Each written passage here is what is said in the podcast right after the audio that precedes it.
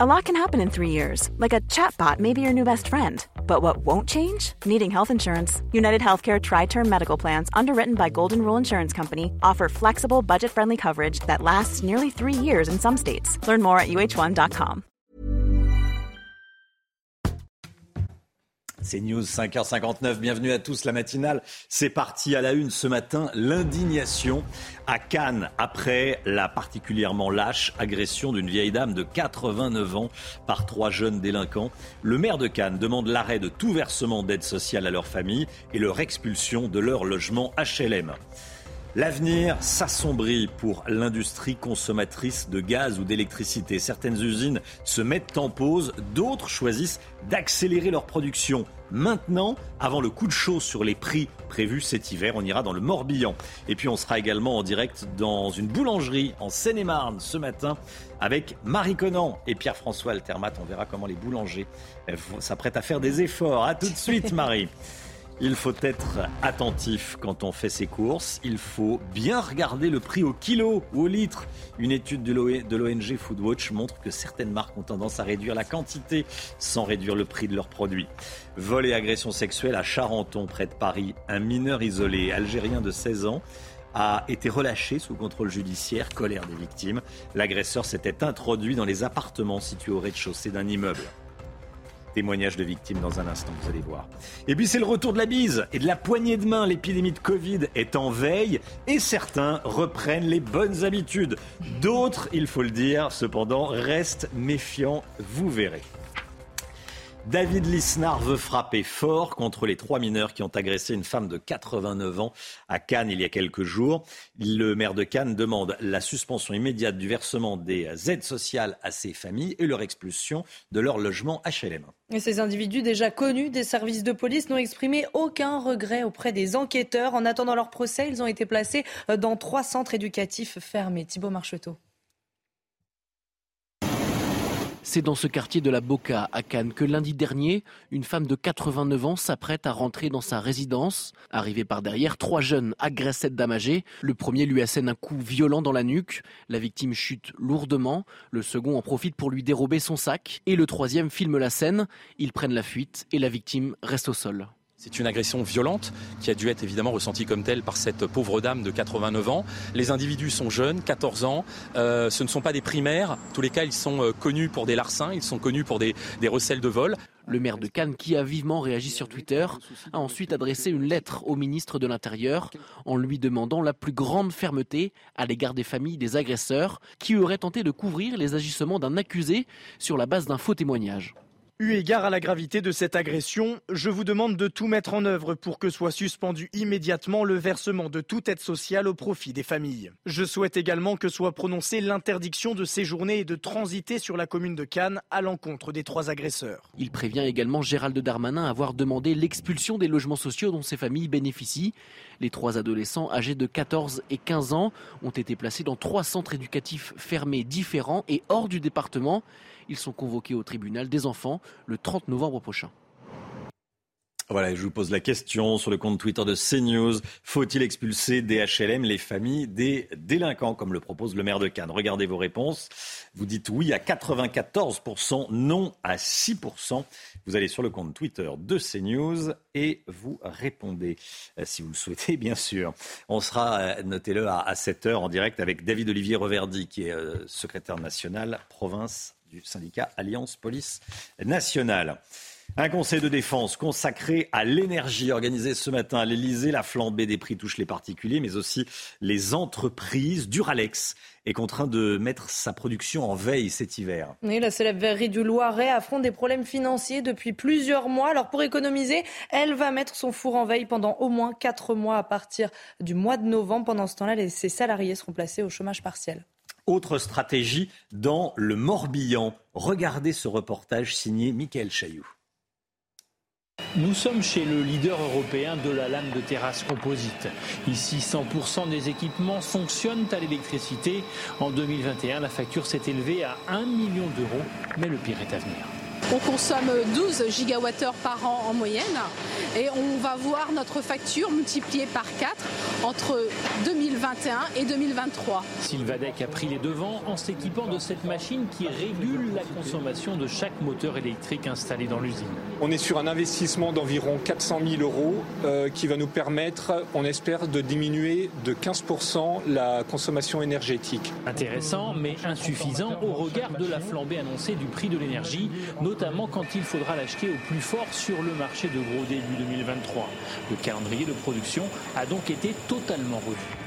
De septembre à décembre, on va faire beaucoup de stocks. Peut-être qu'étant donné le cours de l'énergie, on sera amené à faire des ruptures d'activité en janvier, février, mars. Chômage partiel. On peut le dire comme ça. La direction de Sylvadec n'hésite pas à parler de catastrophe industrielle et prédit un risque majeur de crise économique si le gouvernement n'encadre pas au plus vite les prix de l'électricité pour les entreprises.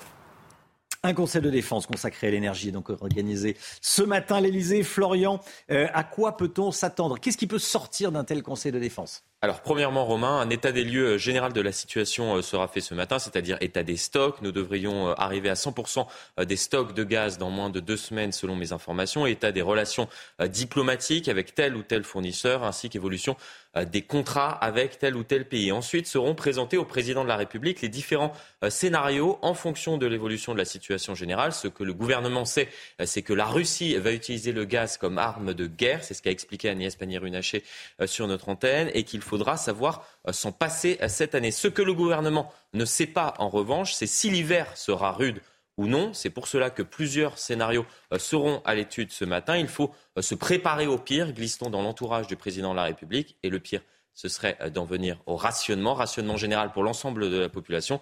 Étape ultime, vous l'avez compris, que le gouvernement souhaite à tout prix éviter. Merci beaucoup Florian. Dans le Val-de-Marne, un mineur isolé algérien de 16 ans s'est introduit dans 3 appartements occupés par des femmes. Il s'est masturbé devant 2 d'entre elles. Il a été déféré pour des faits de vol après la découverte d'objets volés dans sa voiture.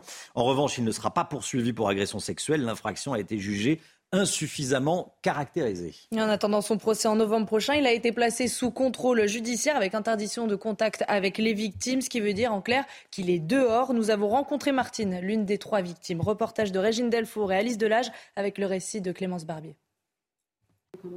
Jeudi 25 août, il est 5h du matin lorsque Martine fait sa toilette.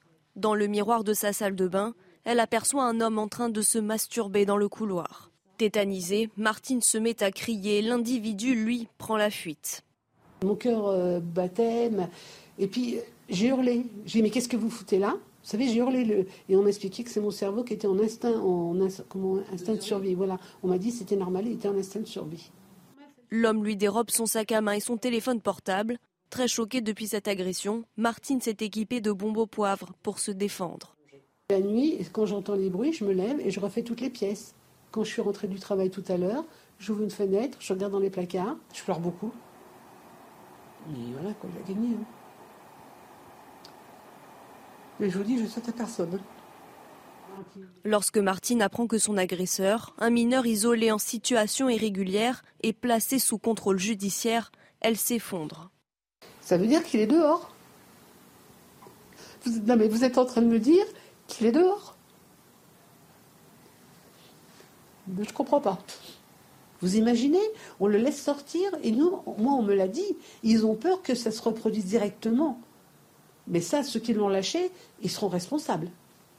L'individu de 16 ans a été déféré pour des faits de vol, mais n'est finalement pas poursuivi pour agression sexuelle. Il sera convoqué devant la justice le 17 novembre prochain. Voilà, tout est là, hein, la réaction de cette victime qui ne comprend pas que son agresseur, présumé, puisqu'il n'a toujours pas été condamné, ait été libéré sous contrôle judiciaire, mais toujours est-il, il est libre de ses mouvements. On parle évidemment beaucoup de pouvoir d'achat, beaucoup du prix de l'énergie, je ne vous fais pas un dessin, les prix explosent actuellement, prix de l'électricité, prix du gaz. On est en direct ce matin avec vous Marie Quenant, bonjour Marie, dans une boulangerie à Longperrier, c'est en Seine-et-Marne, en banlieue parisienne. Vous vous mettez dans la peau d'une boulangère ce matin, c'est parfait, vous faites le pain visiblement, vous êtes levé tôt pour faire du pain. La boulangerie où vous vous trouvez a dû changer ses habitudes pour faire des économies d'énergie, expliquez-nous. Oui, On fait du pain ici avec les boulangers de l'établissement depuis 3h du matin. C'est l'heure à laquelle ils commencent leur service. Et habituellement, quand ils arrivent, la première chose qu'ils font, c'est d'allumer ce four. Mais ce matin, nous l'avons allumé à 4h du matin, soit 1h. Plus tard, on va demander pourquoi à Corinne, responsable de l'établissement. Bonjour, pour faire des économies d'énergie. Voilà, donc dès qu'on gagne 1 heure, on économise un peu en électricité. Ça consomme beaucoup un four. Hein. Oui, tout à fait. Oui, tout est électrique, ça consomme. Donc dès qu'on peut, on le fait. Donc vous voyez, ce four, il y a 4 étages, 1, 2, 3, 4. Ils sont tous en train de fonctionner actuellement car c'est normal, c'est le matin. Il y a beaucoup de pains qui doivent être enfournés. Mais l'après-midi, Corinne, c'est différent. L'après-midi, en effet, on n'allume qu'un seul étage. Donc pour les baguettes, on cuit au fur et à mesure. Donc les 3 autres étages peuvent être éteints. Très bien, merci Corinne. Ça aussi, ça a changé. Une autre astuce pour faire des économies d'énergie, c'est le choix du four ici. Il est électrique. Ça coûte bien moins cher qu'un appareil qui fonctionne au fioul ou au gaz. Et donc ça permet de ne pas augmenter le prix de ces belles baguettes qui avaient déjà augmenté il y a quelques mois. D'ailleurs, nous, on va vous laisser car on a du travail. On a encore pas mal de pain à enfourner. Hop! Journaliste boulangère, vous venez d'inventer un nouveau métier. Bravo Marie. Voilà, on va vous retrouver tout au long de la matinale avec Pierre-François Altermat, évidemment. Vous l'avez peut-être remarqué, c'est le grand retour de la bise. Est-ce que vous faites la bise ou est-ce que vous serrez la main ? Tiens, pendant 2 ans, elle a été bannie, la bise. Le serrage de main, pareil, dans le cercle privé et professionnel d'ailleurs, évidemment à cause de la crise sanitaire. Tiens, autour de la table, vous faites la bise ou pas, le mic ? Assez peu. Bon, très bien. Alexandra. Oh oui, ça y est. Bah oui, c'est reparti. C'est convivial. Florian, bise, serrage de main. Oui. Depuis un certain temps. Je ne devrais pas dire ça, j'étais en charge des questions sanitaires durant la crise Covid ici. Mais oui, malheureusement, je refais la bise. Bon, c'est convivial. Voilà. Ah oui, il faut souffler, il faut vivre. Hein. Chana, oui. Oui, la bise dans la sphère privée, c'est bien. Dans la sphère privée. Bon, il y a un repas. On est allé en Gironde. Oui, on allait en Gironde. Alors vous allez voir que certains sont heureux de ce retour à la normale, d'autres sont un peu plus méfiants. Regardez ce reportage signé Jérôme Rampenou. Refaire la bise ou pas, sur les quais à Bordeaux, les passants sont partagés. Déjà que j'étais pas très fan de base, autant vous dire que le Covid, pour le coup, ça a été une bonne excuse. Même encore aujourd'hui, je fais plus du tout la bise. Moins, je dirais, beaucoup moins. Oui. Même pour serrer la main, on utilise plutôt le poing. Voilà, le réflexe est pris. Moi, je refais la bise à la plupart des personnes que je connais, parce que ça ne me dérange pas, et voilà quoi. Chez cet artisan pâtissier, les masques sont aussi tombés. Mais le matin, entre collègues, fini la bise. Plus du tout, parce que avec le Covid, on n'a plus les masques, donc c'est un peu fini. Mais on se fait des petits boops, comme ça. Et sinon, c'est un petit bonjour, comme ça, avec un grand sourire, ça passe toujours.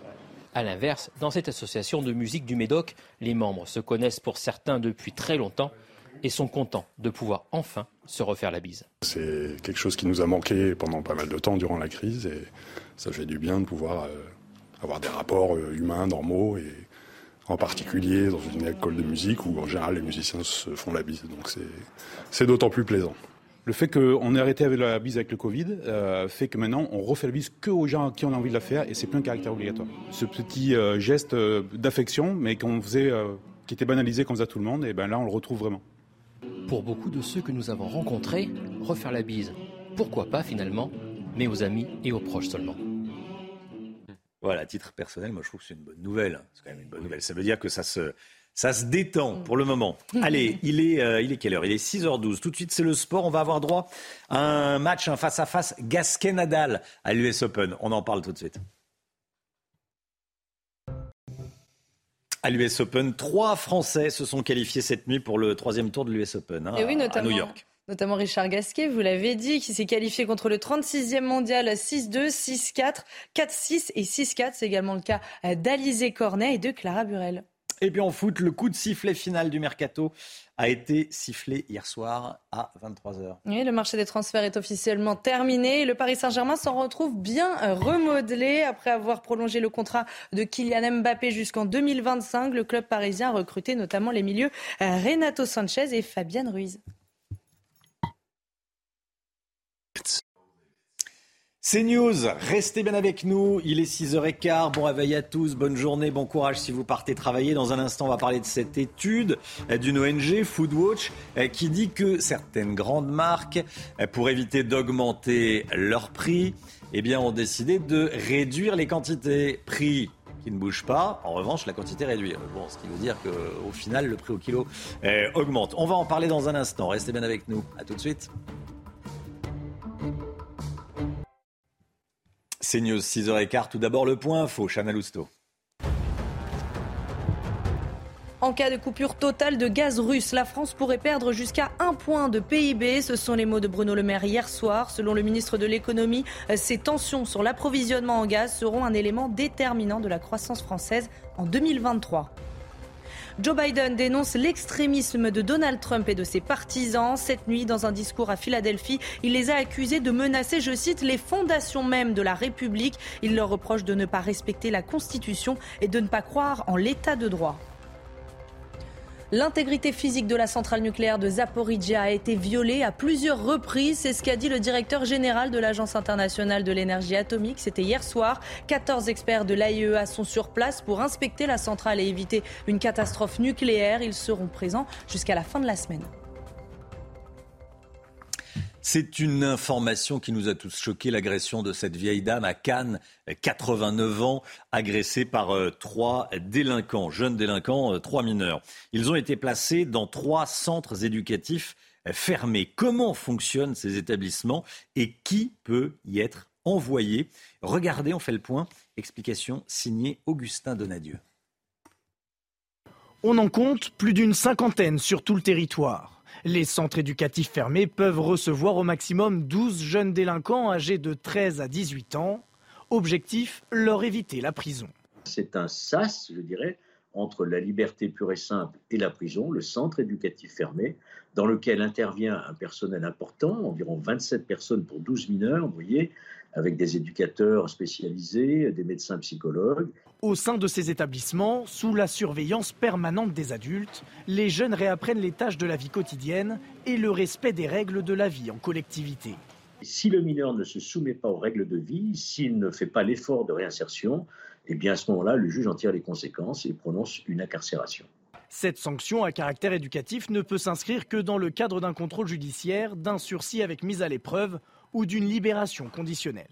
Les résultats montrent que ce travail au plus près du mineur, très individualisé, porte ses fruits. Donc c'est pour cela qu'il faut véritablement encourager la construction de ces centres éducatifs fermés pour les mineurs les plus difficiles. Un programme de 20 nouveaux centres éducatifs fermés a été lancé en 2018. Depuis leur création en 2002, ces établissements ont accueilli près de 14 000 mineurs, soit environ 1500 jeunes chaque année. Voilà, et le maire de Cannes, David Lisnard, propose la suppression des aides sociales pour les familles de ces trois délinquants et leur expulsion de leur HLM. Qu'est-ce que vous en pensez ? Tiens, je vous pose la question ce matin sur le compte Twitter. Regardez, question Twitter, agression, êtes-vous pour ou contre l'expulsion des HLM des familles de délinquants, 93% de oui, 7% de non. Vous allez sur Twitter pour voter. On connaissait l'inflation, on ne connaissait pas encore l'inflation masquée. C'est ce que dénonce l'ONG Foodwatch dans sa dernière étude dévoilée dans Le Parisien ce matin. Et on découvre que des marques rétrécissent la taille de leurs produits. Les quantités sont donc moins importantes, mais le prix, lui, ne baisse pas. Concrètement, on dépense la même chose pour acheter moins. Les explications de Clémence Barbier. La différence est à peine visible. Certains paquets ou boissons sont moins remplis que d'habitude.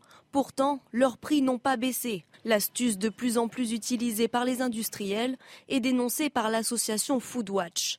Exemple avec une célèbre marque d'eau gazeuse. La bouteille est passée de 1,25 litre à 1,15 litre en 2020, alors que le prix au litre a grimpé de 15% dans certaines grandes surfaces. Cette boîte de chocolat, elle, a été amputée de 6 bouchées. Son poids global est réduit de 20%, alors que le prix au kilo, lui, a bondi de 30% chez d'autres distributeurs. Dans son rapport, l'ONG épingle 6 marques ayant eu recours à cette pratique pour leurs produits phares. Pourtant, elle est tout à fait légale. Le poids du produit doit être inscrit de manière claire sur l'emballage pour ne pas tromper le consommateur. Foodwatch réclame une meilleure transparence dans l'information aux consommateurs via une pétition. Voilà, c'est tout à fait autorisé. Ce qu'il faut faire, c'est quand on fait ses courses, à titre personnel, moi je le fais, j'essaye en tout cas, c'est de regarder le prix au kilo, le prix au litre. Hein, c'est ça qu'il faut faire, Alexandra. Moi, je ne fais pas vraiment attention. Enfin, je fais très attention au prix. Ah non, pas du tout. Alors, écoutez, vous vous trompez. Vous faites tout tomber dans votre caddie. Non, au contraire, je fais très attention. Et c'est vrai que les prix ont augmenté. On le sent vraiment. C'est terrible. Vraiment. On le sent vraiment, effectivement. Les petits gestes d'économie d'énergie. Est-ce qu'ils sont vraiment efficaces ? Vous savez, quand on nous dit de ne pas rester trop longtemps sous la douche, d'éteindre l'eau quand on se brosse les dents, est-ce que c'est vraiment efficace ? Est-ce que ça change quelque chose ? Je poserai la question dans un instant à Lomique Guillot. Ça sera l'écho à suivre. Restez bien avec nous sur CNews. À tout de suite. Rendez-vous avec Pascal Praud dans l'heure des pros, du lundi au vendredi, de 9h à 10h30. Éteindre la lumière, débrancher les chargeurs de téléphone portable, baisser le thermostat d'1 degré. Quelle est la réelle efficacité de ces mesures et permettent-elles vraiment de faire des économies, Lomique Guillot ? Vous savez, Romain, il y a quelques années, dans les entreprises, on pratiquait ce qu'on appelle le cost killing, la recherche de petites économies à tous les étages pour au final améliorer la rentabilité des entreprises. Et ben, c'est un petit peu la même chose en matière d'économie d'énergie, grappiller un peu partout quelques pourcentages de consommation en moins pour au total réussir à alléger la facture. On pourrait appeler ça le kilowatt killing, par exemple, pour les ménages. Et il y a effectivement quelques bonnes pratiques à adopter. D'abord, vous le disiez, le chauffage, dans le budget énergie des ménages, c'est 30% de la facture en hiver, hein. Donc réduire la température d'1 degré permet de faire baisser sa facture annuelle de 7%. C'est un bon début. Mais pour bien piloter cette température, il faut de préférence un thermostat. Ça, c'est un investissement intéressant à faire si vous n'en avez pas, car ça permet jusqu'à 20% d'économie d'énergie.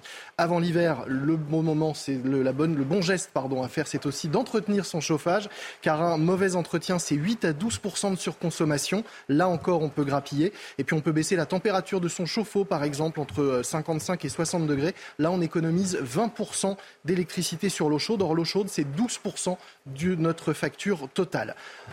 Concernant les appareils en veille, on entend souvent dire que c'est 10% de consommation. Alors, c'est 10% de la consommation hors chauffage, donc c'est pas si important que ça.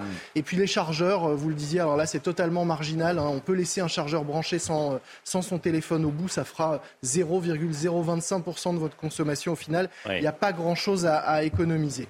Il y a quelques autres bons gestes qu'on peut citer. En vrac, laver le linge à 30 degrés plutôt qu'à 60, on divise par 2 la facture. Couvrir l'eau quand on fait chauffer, bouillir de l'eau, ça permet également de réduire. Le frigo, le dégivrer, 30% d'économie si on le fait et si on retire un centimètres de givre. Enfin, il y a comme ça plein de gestes qu'on peut mettre en place qui vont avoir une utilité au niveau personnel, mais qui vont surtout avoir une utilité au niveau global. Car l'idée, c'est d'éviter les pics de consommation en hiver. Ce sont ces pics qui alourdissent la facture. On dit souvent que si tous les Français éteignaient une ampoule en même temps, on économiserait l'énergie d'une ville comme Toulouse. Donc, on voit bien que si on applique tous ces gestes, tous en même temps, on pourra peut-être réduire un peu les pics de consommation cet hiver et donc réduire au global la facture énergétique.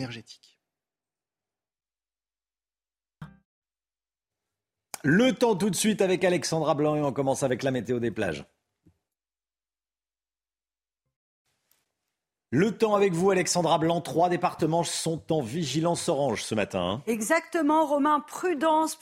Des orages bien localisés, surtout ce soir et cette nuit, dans 3 départements, principalement donc les Bouches-du-Rhône, le Gard ou encore le Vaucluse, où l'on attend des orages stationnaires, des orages bien localisés, accompagnés de grêles, mais également de fortes rafales de vent. Donc soyez bien prudents si vous êtes sur ces départements. Alors aujourd'hui, dégradation orageuse, retour d'un temps très instable. On retrouve d'ailleurs quelques orages actuellement entre le sud-ouest et les régions du nord. Ça tonne notamment à Pau ou encore un petit peu plus au nord en Gironde. Et vous retrouvez en revanche un temps beaucoup plus calme autour du golfe du Lion ou encore sur le nord-est, mais uniquement ce matin, puisque dans l'après-midi, regardez, ces orages vont avoir tendance à se décaler sur les régions centrales, mais surtout entre la Côte d'Azur, la Corse ou encore en remontant vers le Lyonnais ou encore les régions du nord. Attention, ces orages pourraient être localement assez violents. Donc vraiment, soyez bien prudents, ne prenez pas de risques. Côté température, rien à signaler. Grande douceur ce matin avec 19 degrés à Toulouse ou encore 21 degrés à Nice, et dans l'après-midi, les températures baissent un petit peu avec cette dégradation orageuse, c'est très logique. 24 à Paris, 26 à Dijon et toujours 30 degrés pour Marseille ou encore du côté de Perpignan. C'est News, il est 6h30, bienvenue à tous. À la une ce matin, le Conseil de défense sur l'énergie aujourd'hui à l'Elysée. On est tous appelés à réduire notre consommation. On est allé dans une famille de 8 enfants qui a commencé à faire des efforts. Et puis la matinale C'est News en direct ce matin d'une boulangerie. On verra qu'entre les fours et les frigos, il y a beaucoup d'économies à faire. On retrouvera Marie Conan. A tout de suite Marie. Il faut être attentif quand on fait ses courses, il faut bien regarder le prix au kilo. Une étude de l'ONG Foodwatch montre que certaines marques ont tendance à réduire la quantité sans réduire le prix de leurs produits.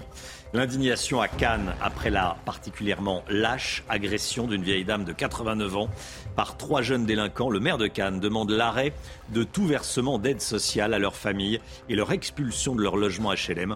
Avec Florian Tardif, on reviendra sur la demande du maire de Cannes d'expulser de leur HLM ces délinquants et stopper les versements d'aide sociale. Les cambrioleurs sont très inventifs. Une nouvelle technique est étrennée dans l'ouest parisien où l'on utilise de l'acide pour détruire le barillet. On est allé dans une résidence de Versailles.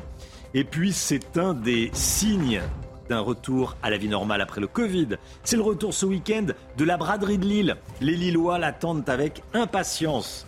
On est allé sur place. Un conseil de défense consacré à l'énergie organisé ce matin à l'Elysée. Pour les familles nombreuses, l'explosion du prix de l'énergie devient une préoccupation majeure. Nos équipes ont rencontré une famille de 8 enfants dans le Maine-et-Loire, Chana. Et ils réfléchissent tous ensemble à ce qu'ils pourraient faire au quotidien pour faire baisser la facture. Reportage signé Mickaël Chailloux. Hortense, Ambeline, Palugo. Il y a aussi Baptiste, Léopold, Louis-Alexandre, Philippine et Pierre-Édouard. En tout, 8 enfants de 17 à 2 ans et demi dans une maison de 400 mètres carrés chauffée à l'électricité. Ajoutez à cela un chauffe-eau électrique, 4 téléphones, 2 tablettes, 3 PC, une télé et 2 claviers électriques. Montant annuel de la facture, 4 814 €. Principal poste de dépense, le chauffage. Il faut savoir qu'ici on est tout électrique avec un fonctionnement de géothermie pour le chauffage de la maison. Par exemple pour cet hiver, on était à 758 € en janvier. On a clairement décidé de baisser de 1 voire 2 degrés notre température moyenne de la maison. Voilà, on se chauffait à 18 voire 17 peut-être. Et d'enfiler le pull si nécessaire. Les ados de la famille sont prêts à relever le défi de l'économie d'énergie pour la planète et pour le porte-monnaie des parents. Moi, ça commence effectivement par éteindre les lumières qui servent à rien. Par exemple les petites guirlandes qui peuvent faire joli mais finalement qui utilisent de l'énergie pour rien. C'est moins de temps sous la douche. On essaye aussi de penser à débrancher le chargeur quand il n'y a pas de téléphone au bout. Avec tous ces efforts et au regard des chiffres officiels de l'ADEME, la famille Lucas peut envisager une baisse d'au moins 10% de sa consommation électrique. Voilà la flambée des prix qui touche les particuliers mais aussi les entreprises. Duralex, on connaît les verres Duralex, est contraint de mettre sa production en veille cet hiver. Et la célèbre verrerie du Loiret affronte des problèmes financiers depuis maintenant plusieurs mois. Alors pour économiser, elle va mettre son four en veille pendant au moins 4 mois à partir du mois de novembre. Pendant ce temps-là, ses salariés seront placés au chômage partiel. David Lisnard, le maire de Cannes, veut frapper fort contre les 3 mineurs qui ont agressé une femme de 89 ans à Cannes. Il demande la suspension immédiate du versement des aides sociales aux familles des agresseurs et leur expulsion de leur logement HLM. Ces délinquants, déjà connus des services de police, n'ont exprimé aucun regret auprès des enquêteurs, alors qu'ils ont attaqué cette vieille dame par derrière de façon particulièrement lâche. En attendant leur procès, ils ont été placés dans 3 centres éducatifs fermés différents. Question Twitter ce matin que je vous pose.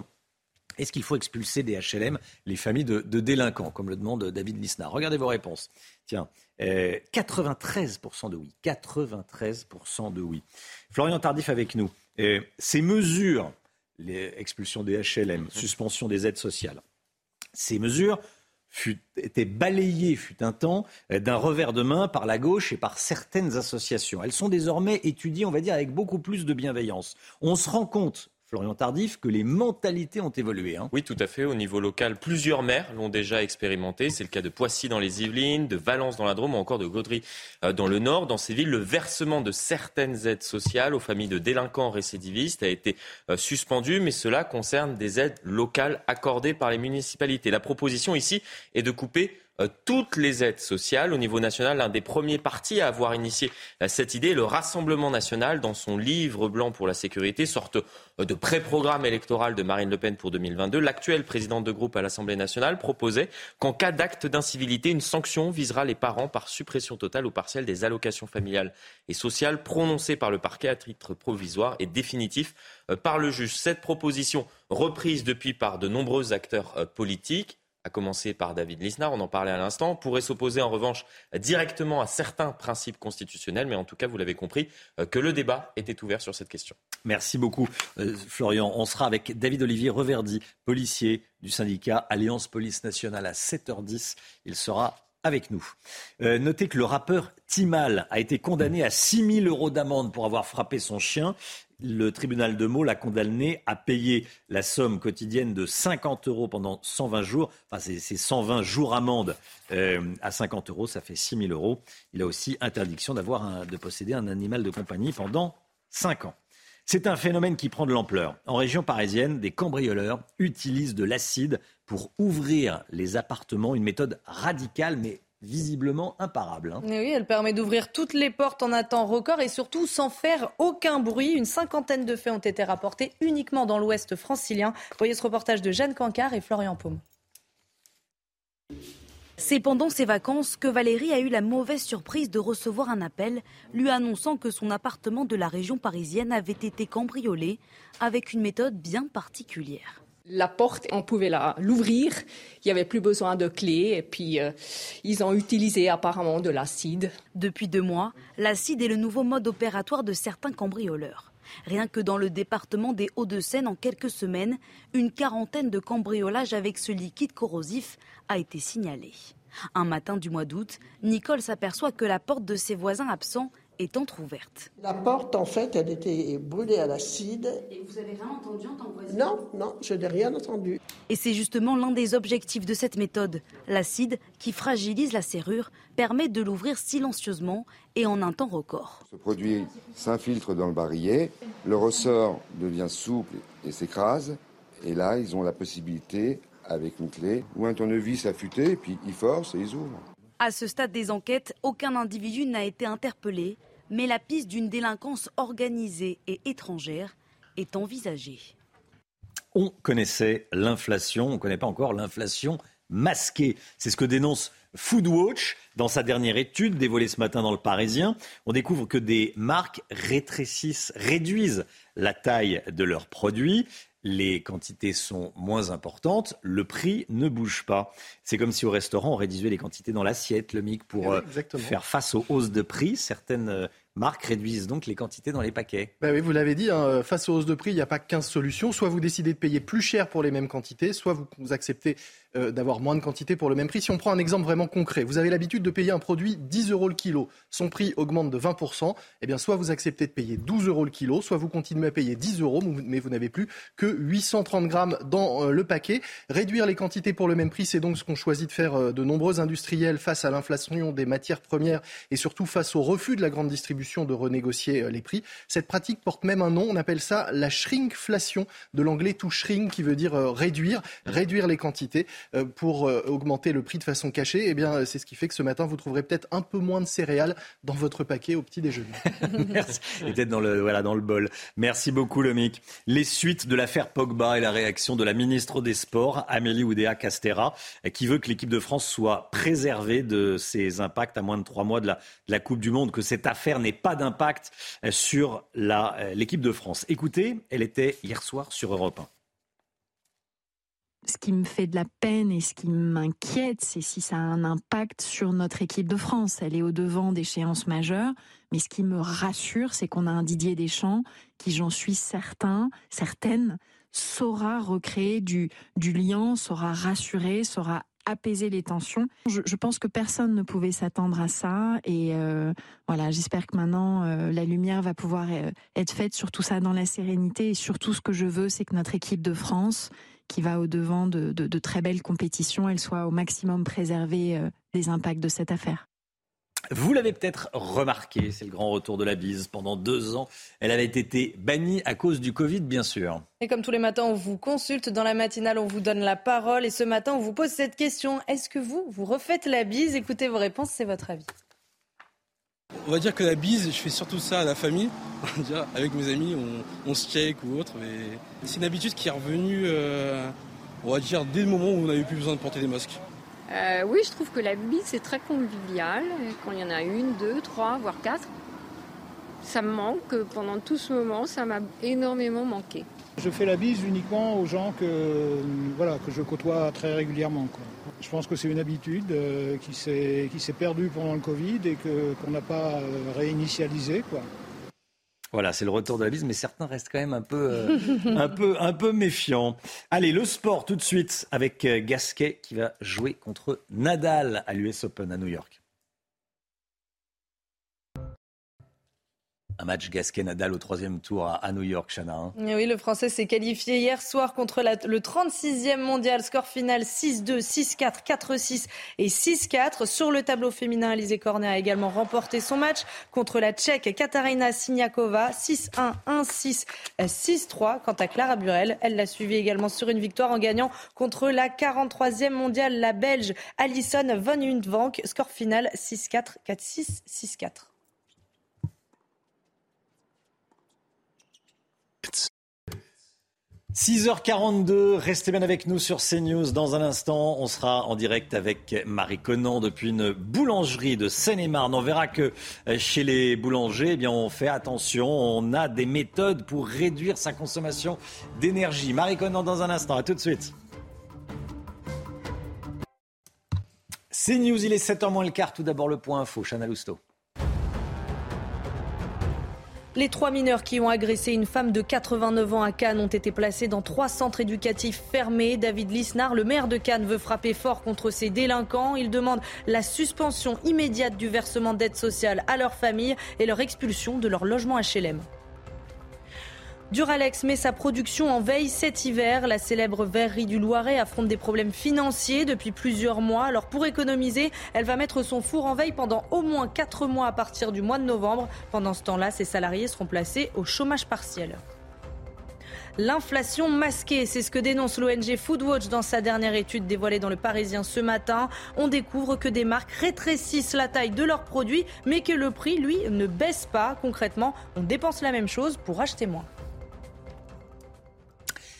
La matinale CNews dans une boulangerie ce matin va parler économie d'énergie à quelques heures du Conseil national sur ce sujet à l'Elysée, Conseil de défense. On est en direct avec Marie Conan et Pierre-François Altermat dans une boulangerie à Longperrier en Seine-et-Marne. Marie, vous vous mettez ce matin dans la peau d'une boulangère. Vous êtes levée tôt pour faire du pain. Oui, c'est la vie d'une boulangère, d'un boulanger. Et la boulangerie où vous vous trouvez, Marie, a dû changer ses habitudes de travail pour faire des économies d'énergie. Expliquez-nous. Oui, il y a même eu des travaux qui ont été faits. Regardez ici, tout a été pensé, refait pour faire des économies d'énergie. Du coup, regardez, du sol au plafond, le plafond, cette multitude de petites lumières, ce sont des spots d'éclairage LED, des ampoules LED qui sont allumées toute la journée et qui consomment 10 fois moins que des incandescentes classiques. Corinne, vous êtes la responsable de cette boulangerie. Pourquoi ce choix ? Pour des économies d'énergie, on est ouvert de 7h à 20h non-stop. Donc les éclairages consomment énormément. Donc le LED nous permet de faire énormément d'économies d'énergie et d'avoir quand même une qualité de lumière sur les produits non négligeables. Vous en avez mis partout ou montrez-nous. Oui, partout. Là, en dessous les vitrines, au plafond également et même à l'extérieur aussi. Merci Corinne. Il n'y a pas que la stratégie des LED qui a été utilisée ici pour faire des économies d'énergie. La boulangerie a décidé de bannir totalement le gaz. Tout fonctionne à l'électricité. Ici, ça revient moins cher et tous ces efforts permettent de contenir cette hausse des prix de l'énergie pour ne pas les répercuter. Regardez sur ces belles viennoiseries. Elles sont très bonnes, ça serait dommage. Ah, vous nous narguez là. Hein. Ah, vous nous narguez. Vous avez bien raison. Merci. Elles sont délicieuses, visiblement. Merci beaucoup, Marie Conan, avec Pierre-François Altermat. On va vous retrouver tout au long de la matinale. Oui, gros plan sur le croissant, ça fait envie. Après 2 éditions annulées à cause du Covid, la Grande Braderie de Lille fait son retour ce week-end. Top départ demain matin. Plusieurs millions de visiteurs sont attendus. Et plus de 500 tonnes de moules vont être servies. Romain, je ne parle même pas des fûts de bière. En attendant, les 8000 exposants inscrits se préparent. Reportage signé Augustin Donadieu. Après 2 ans d'absence, elle revient et elle était attendue. Dans les rues de Lille encore calmes, les habitants trépignent d'impatience. La vraie vie, quoi. Boire peut-être une tequila frappée sur un coin de rue, voilà ce qu'on attend. Nous, on va tenir un stand entre copines, on va vider les greniers des grands-parents, et voilà, non, c'est super, nous on aime bien. Profiter des moules frites dans un moment où on retrouve la vie d'avant, et ça c'est super. Les moules justement, on en consommera ici plus de 500 tonnes durant le week-end. Alors dans ce bar-restaurant, on remplit les réfrigérateurs et la cave. La responsable de l'établissement prévoit d'écouler une centaine de fûts de bière en 34 heures. Ouais, ça fait plaisir, c'est un challenge aussi perso et pro pour quand on est responsable et quand on bosse dans la restauration. Je veux dire, il y a une très grosse mise en place autour de cet événement. Avec 80 km d'étal, 8000 exposants et 180 hectares fermés à la circulation, la plus grande braderie d'Europe ne semble pas effrayer la municipalité. On s'attend effectivement à une grande édition entre 2 et 3 millions de personnes. Quand on a à la fois un calendrier début septembre, la rentrée scolaire est déjà faite, les gens sont rentrés, il va faire beau. Ça, c'est le calendrier idéal en fait. Pour assurer la sécurité, plus de 1700 policiers seront déployés sur la braderie qui débutera samedi à partir de 8h. Voilà, et écoutez ce que dit Martine Aubry, la maire de Lille, à ceux qui n'aiment pas vraiment la braderie de Lille. Oui, ça va sentir la moule, la frite et le pipi. Bon, c'est ce que dit Martine Aubry. C'est ça la braderie. Et que ceux qui ne l'aiment pas quittent la ville ou ferment leurs fenêtres. Voilà, on n'en voit pas dire ce qu'elle a à dire, Martine Aubry. Bon, la braderie de Lille qui fait son grand retour. 6h51. Dans un instant, la politique avec vous, Florian Tardif. On va parler du Conseil de défense à l'Élysée ce matin. Est-ce que ça sert vraiment à quelque chose? Qu'est-ce qui va s'y dire? Qu'est-ce qu'il faut en attendre? On voit ça avec vous, Florian, dans un instant. A tout de suite. Rendez-vous avec Jean-Marc Morandini dans Morandini Live, du lundi au vendredi, de 10h30 à midi.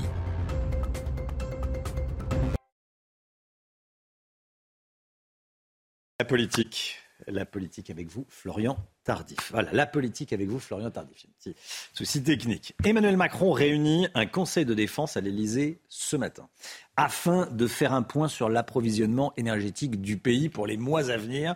Florian Tardif, déjà, pourquoi utiliser ce format de conseil de défense à nouveau ?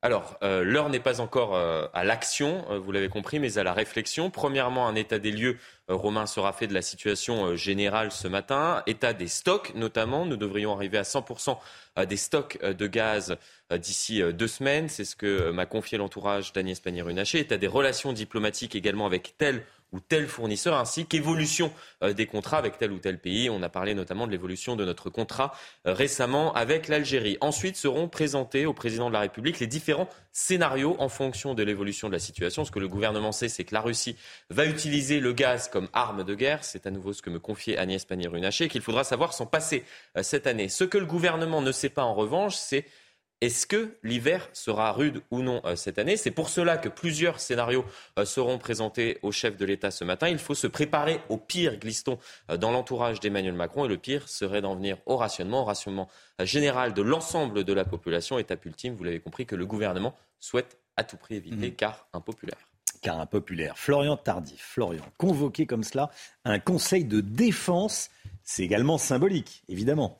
Vous avez tout à fait raison. Certes, si certaines informations justifient le secret attaché au Conseil de défense, comme la nature des contrats passés récemment que j'évoquais, l'utilisation de ce format par Emmanuel Macron est faite à dessein. En convoquant ce format maintes fois utilisé durant la crise sanitaire, le président de la République souhaite, vous l'avez compris, un sursaut de mobilisation générale. On ressort en quelque sorte la métaphore guerrière. Nous sommes en guerre, nous n'en sommes pas à la politique de la peur, mais cela permet de montrer à la population que la situation est grave et qu'il faudra collectivement faire des efforts. Emmanuel Macron, vous l'avez compris, cherche à rejouer le film de la crise sanitaire et de l'union nationale derrière le gouvernement. Pourquoi Premièrement, pour éviter que les oppositions ne se servent de la situation comme exemple permettant de justifier que la gestion par le gouvernement de cette crise est erratique. Et deuxièmement, pour canaliser la colère latente au sein de la population première frappée par l'inflation dont on parle depuis le début de la matinée, conséquence des décisions politiques prises ces dernières années et accentuées par cette crise en Ukraine. Merci Florian, soyez là. 8h15, Laurence Ferrari recevra ce matin Dominique Régnier, le directeur général de la Fondapol, la Fondation pour l'innovation politique. Dominique Régnier, invité de Laurence Ferrari, 8h15 dans la matinale ce matin. Le temps tout de suite, Alexandra Blanc. La météo de ce vendredi marquée par le retour des orages, Alexandra, orages qui vont se généraliser, hein. Oui, des orages sur les 3/4 du pays. Attention, des orages qui pourraient être localement assez violents, notamment autour du golfe du Lion, du côté de Collioure. Attention, donc prudence si vous êtes en direction du sud, mais c'est surtout le sud-est qui est donc concerné par ces orages, puisque 3 départements ont été placés sous surveillance. Il s'agit des Bouches-du-Rhône, du Gard ou encore du Vaucluse, où l'on attend des orages localement violents. Soyez prudents, parfois de fortes rafales de vent, mais également de la grêle, avec donc un axe orageux qui va donc se mettre en place aujourd'hui. D'ailleurs, ce matin, on retrouve un temps assez instable, mais cette fois entre le sud-ouest et le nord-ouest du pays, avec actuellement des averses sur le bassin parisien ou encore quelques orages du côté de Pau. En revanche, plus vous allez vers l'est, plus vous avez du soleil. Changement de décor dans l'après-midi, les orages vont progresser en direction des régions de l'est et surtout ils vont se renforcer. Et donc, conséquence, on attend parfois plusieurs semaines de pluie en seulement quelques heures, surtout entre les Bouches-du-Rhône, le Gard ou encore le Vaucluse. Donc vraiment, soyez bien prudents. Des orages également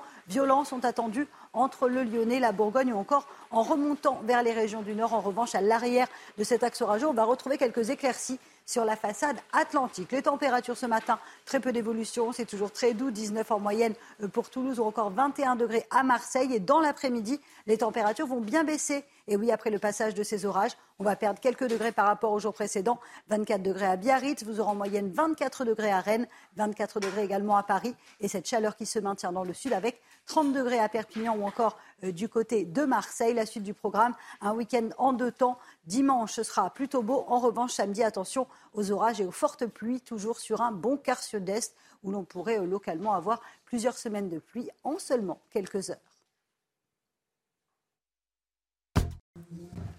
C'est News, 6h59. Bienvenue à tous. Merci d'être avec nous à la une ce matin. L'indignation à Cannes après la particulièrement lâche agression d'une vieille dame de 89 ans par 3 jeunes délinquants. Le maire de Cannes demande l'arrêt de tout versement d'aide sociale à leur famille et leur expulsion de leur logement HLM.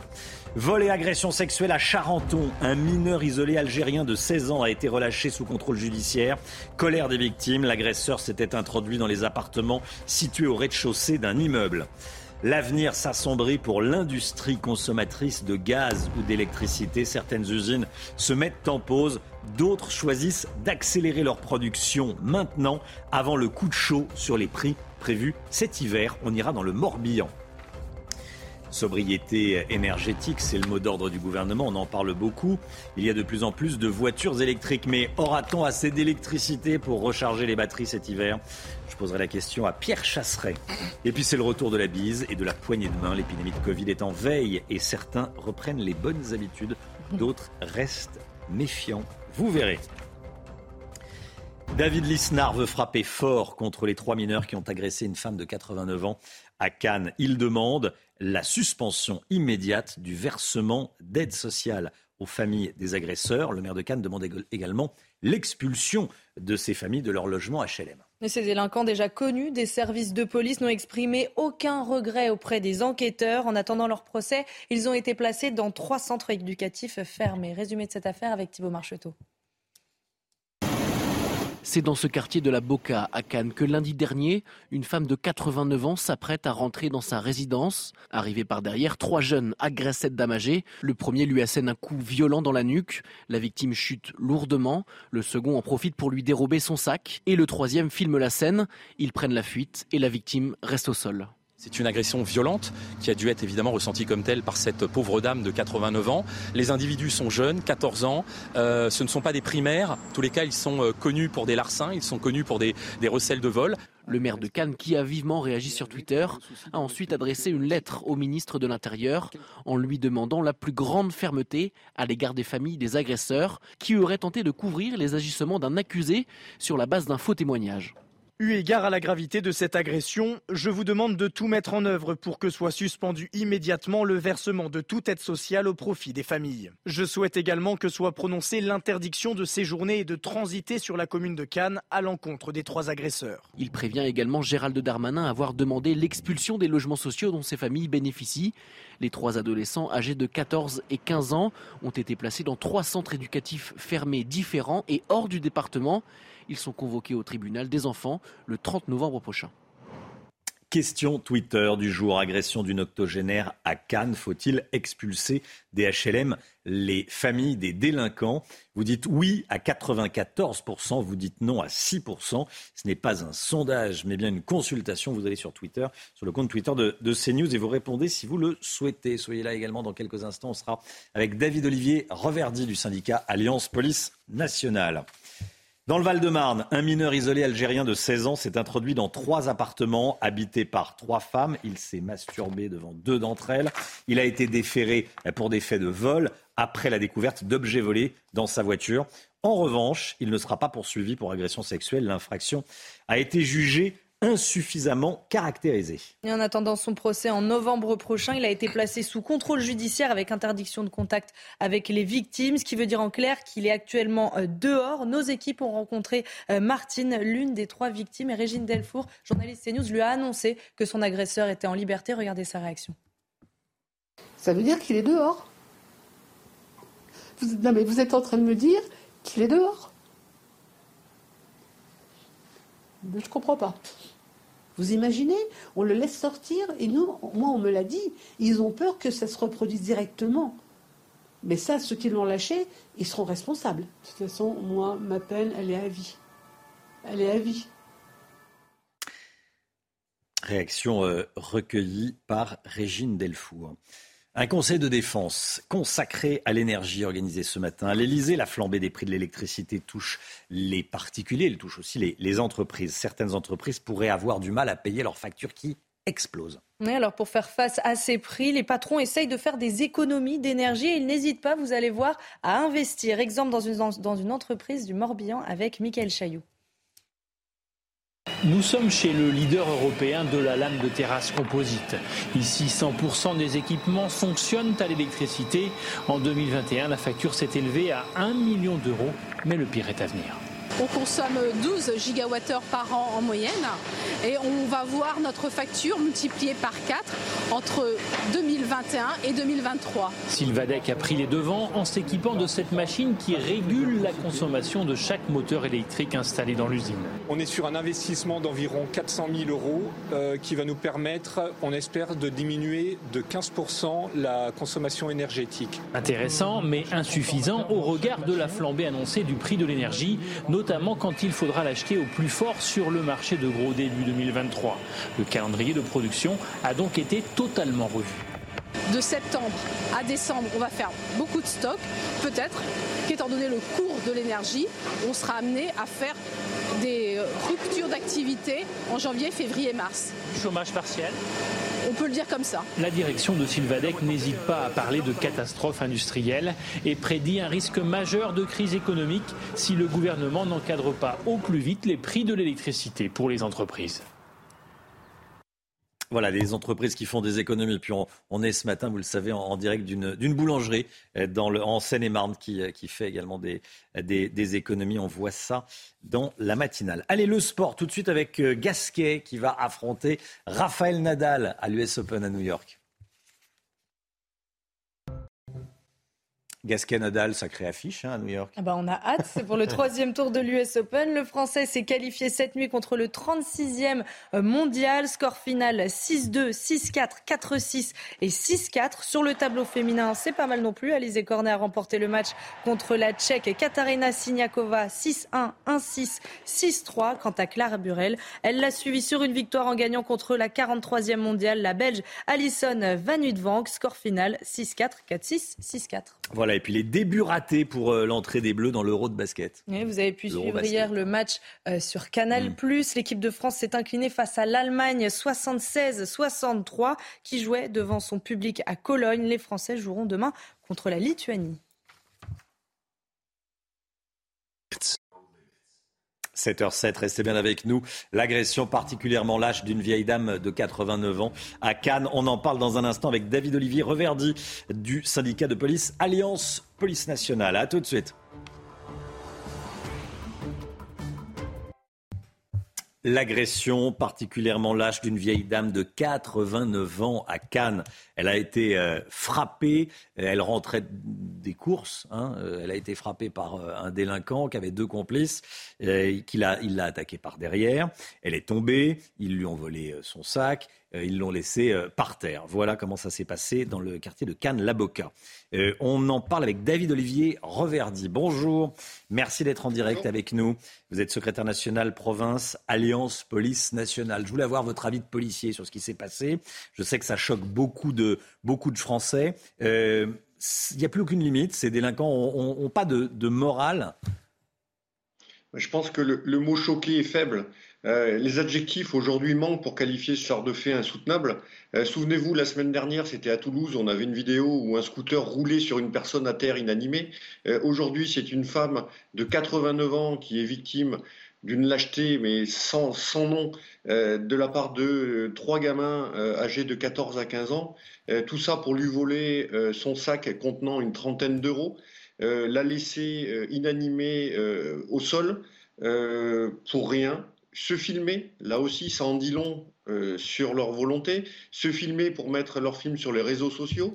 Et aujourd'hui, je pense qu'ils doivent plus se glorifier du nombre de vues faites par leurs vidéos que de la prise de conscience de l'acte qu'ils viennent de commettre. Quand on gratte un petit peu, qu'est-ce qu'on sait des familles de ce type de délinquants ? Parce que s'attaquer à une femme de 89 ans, il faut vraiment avoir une morale au niveau du sol. Alors, vous avez bien raison, les premiers concernés, à la base, ce sont les familles. Ce sont les familles qui ont été absentes, qui ont laissé leurs gamins errer dans la rue, qui ont laissé leurs gamins sans valeur aucune de la vie en société et de ce qui se passe. Et aujourd'hui, on en arrive à, un abandon de la part de ces familles, de leurs gamins, qui sont livrés à eux-mêmes et qui font plus que n'importe quoi des faits extrêmement graves. Alors, ils ont été placés en centre éducatif fermé. C'est de nature à les remettre sur le droit chemin ou pas ? Alors, qu'on s'y méprenne, un centre éducatif fermé, il n'a rien de fermé. C'est-à-dire que les individus pourront très rapidement se retrouver dehors s'ils le veulent et commettre éventuellement d'autres faits d'ici au 30 novembre, date de leur convocation. Et c'est vrai qu'on aurait préféré une mise en examen, une détention de leur part, parce que les faits commis sont graves.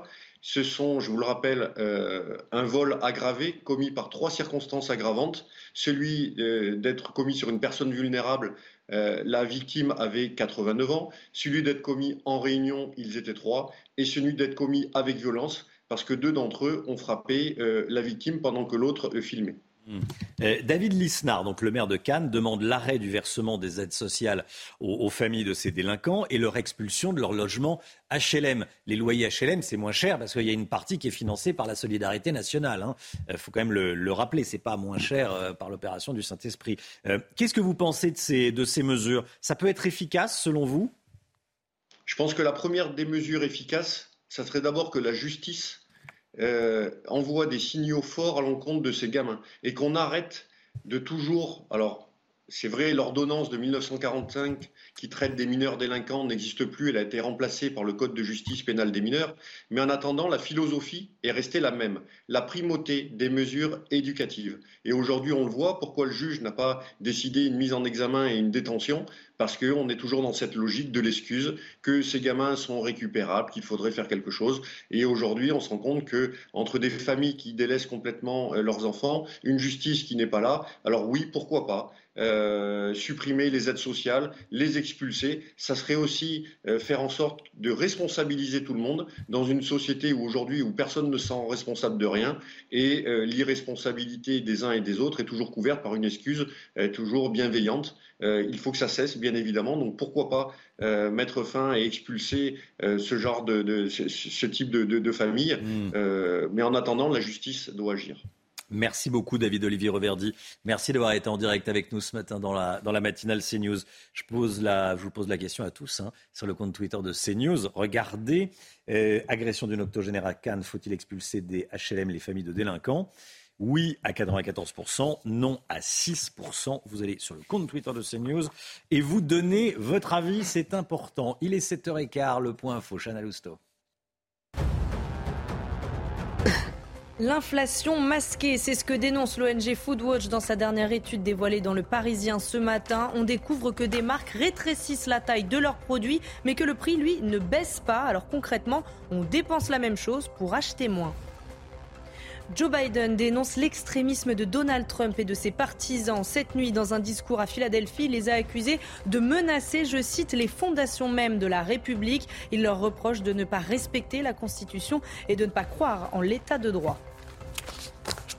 L'intégrité physique de la centrale nucléaire de Zaporijia a été violée à plusieurs reprises. C'est ce qu'a dit le directeur général de l'Agence internationale de l'énergie atomique hier soir. 14 experts de l'AIEA sont sur place pour inspecter la centrale et éviter une catastrophe nucléaire. Ils seront présents jusqu'à la fin de la semaine.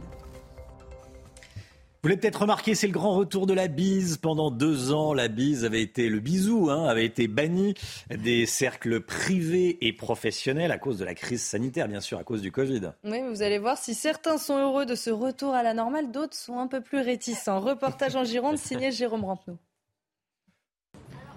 Refaire la bise ou pas, sur les quais à Bordeaux, les passants sont partagés. Déjà que j'étais pas très fan de base, autant vous dire que le Covid, pour le coup, ça a été une bonne excuse. Même encore aujourd'hui, moi, je fais plus du tout la bise. Moins, je dirais. Beaucoup moins.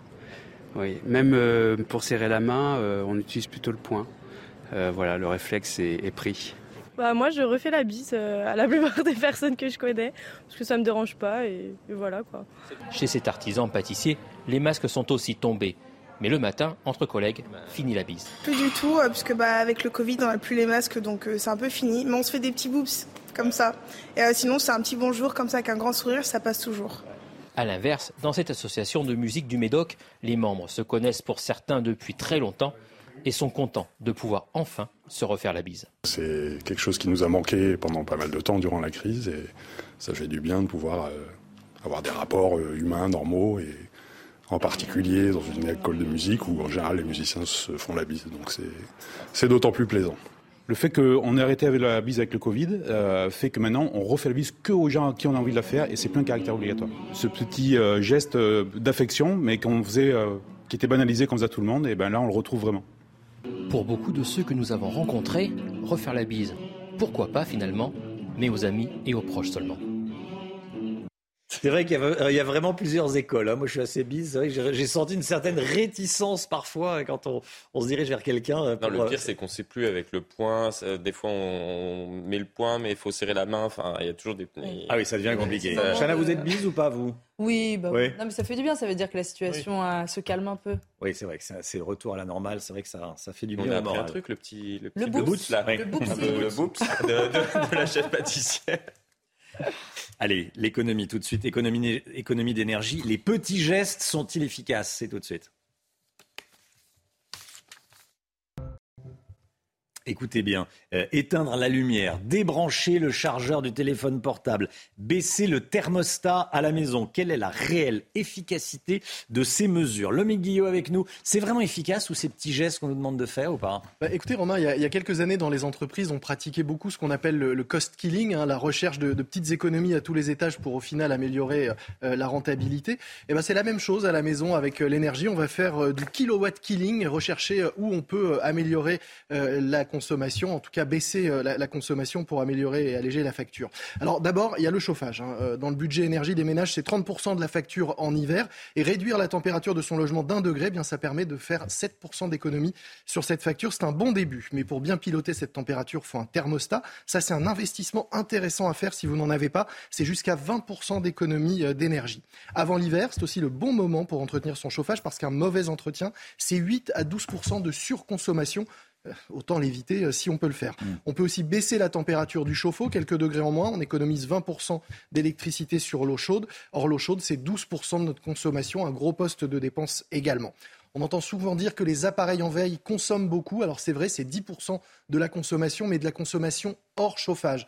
On l'a vu, le chauffage est important, donc finalement, ça reste une mesure intéressante mais marginale, tout comme les chargeurs, ça, si on les laisse brancher sans rien au bout, c'est 0,025% de la consommation, c'est totalement anecdotique. En revanche, il y a plus intéressant, diminuer la température du lave-linge, de 30, si on passe de 60 à 30, on divise par 2, on peut couvrir sa casserole quand on fait chauffer de l'eau, on peut dégivrer son frigo, un demi-centimètre de givre, c'est 30% de consommation supplémentaire, et puis on peut couper sa box internet, on peut faire 30 € d'économie si on coupe le Wi-Fi quand on n'est pas là.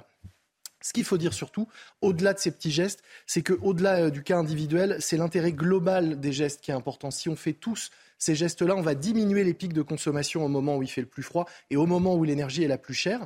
Et c'est là qu'on va pouvoir faire des économies au global. On dit par exemple souvent que si tous les Français éteignaient une lumière en même temps chez eux, on gagnerait la consommation d'une ville comme Toulouse. Donc on voit bien l'intérêt de s'y mettre tous ensemble pour éviter ces pics et faire diminuer la facture au final.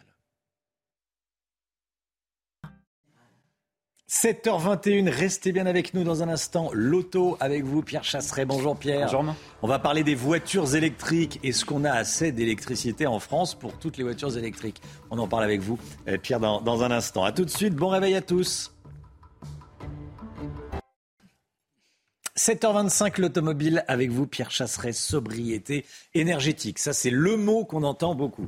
C'est le mot d'ordre du gouvernement. Mais peut-on réellement alimenter le parc automobile de voitures électriques en pleine électrification ? Il y a de plus en plus de voitures électriques. Est-ce qu'on est capable de remplir les batteries et de fournir l'électricité ? C'est quand même une question fondamentale. Ah oui. Je vous propose de revenir sur 2-3 informations. La première, déjà, revenir sur l'interdiction européenne de vendre des véhicules thermiques en 2035. Ça, il faut bien l'avoir en tête. C'est ce qui va pousser à l'électrification. Il faut aussi comprendre que le parc automobile en France, il croît. Chaque année, il y a un peu plus de voitures. On est à peu près à 40 millions de voitures en France sur le parc automobile.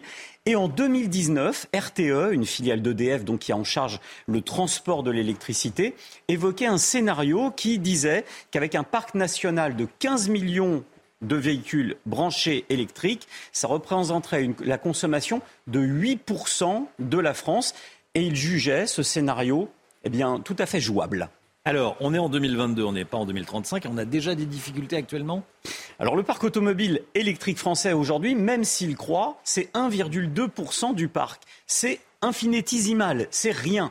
Donc, Elisabeth Borne laisse actuellement placer le doute sur le rationnement potentiel des entreprises. D'un autre côté, on a les zones à faible émission qui incitent les Français à basculer vers l'électrique pour pouvoir rouler. Et on s'aperçoit surtout que le plan du 100% électrique, il a du plomb dans l'aile. On n'est pas en capacité d'assurer aujourd'hui de manière sereine l'approvisionnement en électricité cet hiver. Et d'un autre côté, pas de plan B. On voit bien qu'il va falloir faire quelque chose. Merci beaucoup Pierre Chasseret, sobriété énergétique, mission impossible. Point d'interrogation. Merci Pierre. Allez, 7h26, le temps tout de suite. Alexandra Blanc, on commence avec la météo des plages. Le temps avec vous, Alexandra Blanc. Il y a 3 départements en vigilance orange ce matin. Oui, en effet, les Bouches-du-Rhône, le Gard ou encore le Vaucluse, où l'on attend cet après-midi, ce soir et cette nuit des orages localement violents. Donc soyez bien prudents si vous êtes sur ces 3 départements, puisque nous allons avoir des orages parfois stationnaires accompagnés de grêles, mais également de fortes rafales de vent. Donc vraiment, soyez prudents entre cet après-midi, ce soir et cette nuit, avec donc de nouveau des orages qui vont se développer, qui se développent d'ailleurs actuellement entre le sud-ouest et le nord-ouest l'entièreté du pays. Retour donc à un temps beaucoup plus agité, beaucoup plus orageux aujourd'hui, avec localement quelques averses, mais également des orages. Et puis dans l'après-midi, les orages vont se décaler en direction des régions de l'Est et surtout, ils vont prendre de l'intensité, c'est-à-dire qu'ils vont être beaucoup plus violents, principalement entre les régions du Nord, la Bourgogne, le Lyonnais, mais surtout, vous le voyez, entre le Gard, les Bouches-du-Rhône ou encore en allant vers la Côte d'Azur et la Corse. Vraiment prudence, on attend de la grêle, du vent, mais également beaucoup d'eau. Les températures ce matin très douces avec en moyenne 19 degrés à Toulouse, 21 degrés à Marseille. Et dans l'après-midi, baisse des températures. Et oui, avec ces orages, les températures dégringolent avec 23 degrés à La Rochelle, 24 degrés pour Biarritz, tandis que la chaleur se maintient à Ajaccio ou encore à Marseille avec en moyenne 30 degrés. Week-end en deux temps. Demain, ça restera assez perturbé, surtout dans le sud-est où l'on attend de fortes pluies avant une amélioration dimanche matin. C'est News, il est 7h30, bienvenue à tous, merci d'être avec nous. À la une ce matin, le Conseil de défense sur l'énergie ce matin à l'Elysée. On est tous appelés à réduire notre consommation électrique. On est allé dans une famille de 8 enfants qui a commencé à faire des efforts, vous verrez. Et puis la matinale CNews en direct d'une boulangerie. On verra qu'entre les frigos et les fours, il y a beaucoup d'économies à faire avec Marie Conan. A tout de suite Marie. L'indignation à Cannes après la particulièrement lâche agression d'une vieille dame de 89 ans par 3 jeunes délinquants. Avec Florian Tardif, on reviendra sur la demande du maire de Cannes d'expulser de leur HLM les familles de ces délinquants. Et il leur demande également de stopper les versements des aides sociales. A tout de suite Florian. Les cambrioleurs sont très inventifs. Une nouvelle technique est étrennée dans l'ouest parisien où l'on utilise de l'acide pour détruire le barillet. On est allé dans une résidence à Versailles. Il faut être attentif quand on fait ses courses. Il faut bien regarder le prix au kilo. Une étude de l'ONG Foodwatch montre que certaines marques ont tendance à réduire la quantité sans réduire le prix de leurs produits. Un conseil de défense consacré à l'énergie organisé ce matin à l'Elysée pour les familles nombreuses. L'explosion du prix de l'énergie devient une préoccupation majeure, évidemment. Nos équipes ont rencontré une famille de 8 enfants dans le Maine-et-Loire, Chana. Et ils réfléchissent tous ensemble à ce qu'ils pourraient faire au quotidien pour faire baisser la facture. Reportage signé Mickaël Chaillot. Hortense, Ambeline. Il y a aussi Baptiste, Léopold, Louis-Alexandre, Philippine et Pierre-Édouard. En tout, 8 enfants de 17 à 2 ans et demi dans une maison de 400 mètres carrés chauffée à l'électricité. Ajoutez à cela un chauffe-eau électrique, 4 téléphones, 2 tablettes, 3 PC, une télé et 2 claviers électriques. Montant annuel de la facture, 4 814 €. Principal poste de dépense, le chauffage. Il faut savoir qu'ici on est tout électrique avec un fonctionnement de géothermie pour le chauffage de la maison. Par exemple pour cet hiver, on était à 758 € en janvier. On a clairement décidé de baisser de 1 voire 2 degrés notre température moyenne de la maison. Voilà, on va se chauffer à 18 voire 17 peut-être. Et d'enfiler le pull si nécessaire. Les ados de la famille sont prêts à relever le défi de l'économie d'énergie pour la planète et pour le porte-monnaie des parents. Moi, ça commence effectivement par éteindre les lumières qui servent à rien. Par exemple, les petites guirlandes qui peuvent faire joli, mais finalement qui utilisent de l'énergie pour rien. C'est moins de temps sous la douche. On essaye aussi de penser à débrancher le chargeur quand il n'y a pas de téléphone au bout. Avec tous ces efforts et au regard des chiffres officiels de l'ADEME, la famille Lucas peut envisager une baisse d'au moins 10% de sa consommation électrique. La flambée des prix touche les particuliers, mais aussi les entreprises. Duralex est contrainte de mettre sa production en veille cet hiver. Oui, la célèbre verrerie du Loiret affronte des problèmes financiers depuis maintenant plusieurs mois. Alors pour économiser, elle va mettre son four en veille pendant au moins 4 mois à partir du mois de novembre. Et pendant ce temps-là, ses salariés seront placés au chômage partiel. David Lisnard veut frapper fort contre les 3 mineurs qui ont agressé une femme de 89 ans dans sa ville à Cannes. Le maire de Cannes demande la suspension immédiate du versement d'aide sociale aux familles des agresseurs et leur expulsion de leur logement HLM. Ces délinquants, déjà connus des services de police d'ailleurs, n'ont, pour la petite histoire, exprimé aucun regret auprès des enquêteurs. En attendant leur procès, ils ont été placés dans 3 centres éducatifs fermés. Tiens, je vous pose une question ce matin sur le compte Twitter de CNews. Regardez, l'agression d'une octogénaire à Cannes, faut-il expulser des HLM les familles des délinquants? Vous dites oui à 94%. Ces mesures, l'expulsion des HLM, fin des aides sociales, ces mesures balayées, fut un temps par la gauche et certaines associations qui disaient ça fonctionne pas.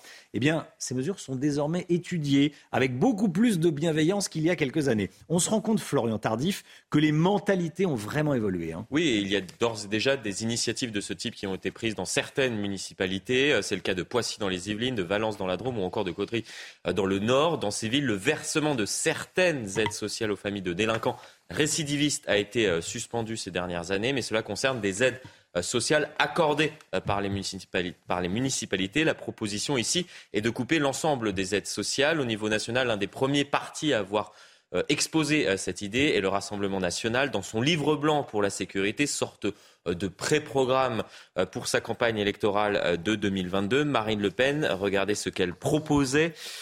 Une sanction visera les parents par suppression totale ou partielle des allocations familiales et sociales prononcées par le parquet à titre provisoire et définitif par le juge en cas d'acte d'incivilité. Cette proposition reprise depuis par plusieurs représentants de la classe politique pourrait en revanche s'opposer directement à certains principes constitutionnels. Mais en tout cas, vous l'avez compris, le débat est ouvert sur cette question.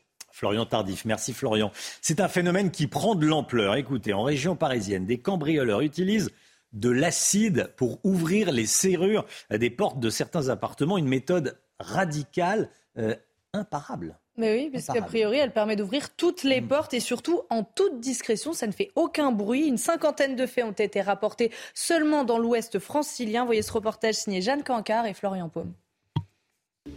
C'est pendant ses vacances que Valérie a eu la mauvaise surprise de recevoir un appel lui annonçant que son appartement de la région parisienne avait été cambriolé avec une méthode bien particulière. La porte, on pouvait l'ouvrir, il n'y avait plus besoin de clé et puis ils ont utilisé apparemment de l'acide. Depuis 2 mois, l'acide est le nouveau mode opératoire de certains cambrioleurs.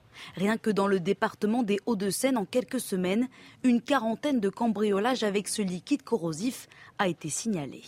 Un matin du mois d'août, Nicole s'aperçoit que la porte de ses voisins absents est entrouverte. La porte, en fait, elle était brûlée à l'acide. Et vous n'avez rien entendu en tant que voisin ? Non, je n'ai rien entendu. Et c'est justement l'un des objectifs de cette méthode. L'acide, qui fragilise la serrure, permet de l'ouvrir silencieusement et en un temps record. Ce produit s'infiltre dans le barillet, le ressort devient souple et s'écrase. Et là, ils ont la possibilité, avec une clé ou un tournevis affûté, puis ils forcent et ils ouvrent. À ce stade des enquêtes, aucun individu n'a été interpellé, mais la piste d'une délinquance organisée et étrangère est envisagée. On connaît l'inflation, bien sûr, on connaît moins l'inflation masquée. C'est ce que dénonce Foodwatch dans sa dernière étude dévoilée dans le Parisien de ce matin. On découvre que certaines marques sont tentées de réduire la quantité de produits en ne touchant pas au prix. Prix identique, moins de produits, donc de fait, hausse du prix. C'est comme si au restaurant, on réduisait les quantités dans l'assiette, le mec Guillaume. Exactement, Romain. Face à la hausse des prix, il y a plusieurs solutions. Soit vous acceptez de payer plus cher, vous l'avez dit, pour les mêmes quantités. Soit vous continuez à payer le même prix, mais vous en avez moins. Si on prend un exemple vraiment concret, si vous aviez l'habitude de payer un produit 10 € le kilo, son prix augmente de 20%, soit vous acceptez de payer 12 € le kilo, soit vous continuez à payer 10 €, mais dans ce cas, vous n'avez plus que 830 grammes du même produit. Réduire les quantités pour le même prix, c'est donc ce qu'on choisit de faire certains industriels face à l'inflation des matières premières notamment et surtout face à la réaction de la grande distribution qui refuse de renégocier les prix et de répercuter ces hausses. Cette pratique porte même un nom, on appelle ça la shrinkflation, de l'anglais to shrink qui veut dire rétrécir les paquets pour augmenter de façon cachée les prix. C'est ce qui fait que ce matin, vous trouverez peut-être un peu moins de céréales que d'habitude dans votre paquet à l'heure du petit déjeuner. Merci beaucoup. En fait, la solution, il faut regarder le prix au kilo ou au litre. Et on voit, et accessoirement, ça peut servir pour comparer les prix de différents produits. Vous l'avez peut-être remarqué, c'est le grand retour de la bise, du bisou ou du serrage de main. Depuis 2 ans, on était moins enclin à faire la bise ou à se serrer la main. Il y a un grand retour de cette pratique, Chana. Et oui, comme tous les matins, on vous consulte dans la matinale, on vous donne la parole. Ce matin, on vous pose cette question. Est-ce que vous refaites la bise ? Écoutez vos réponses, c'est votre avis. On va dire que la bise, je fais surtout ça à la famille. Avec mes amis, on se check ou autre. Mais c'est une habitude qui est revenue, on va dire, dès le moment où on n'avait plus besoin de porter des masques. Oui, je trouve que la bise, c'est très convivial. Quand il y en a 1, 2, 3, voire 4, ça me manque. Pendant tout ce moment, ça m'a énormément manqué. Je fais la bise uniquement aux gens que je côtoie très régulièrement, quoi. Je pense que c'est une habitude qui s'est perdue pendant le Covid et qu'on n'a pas réinitialisée, quoi.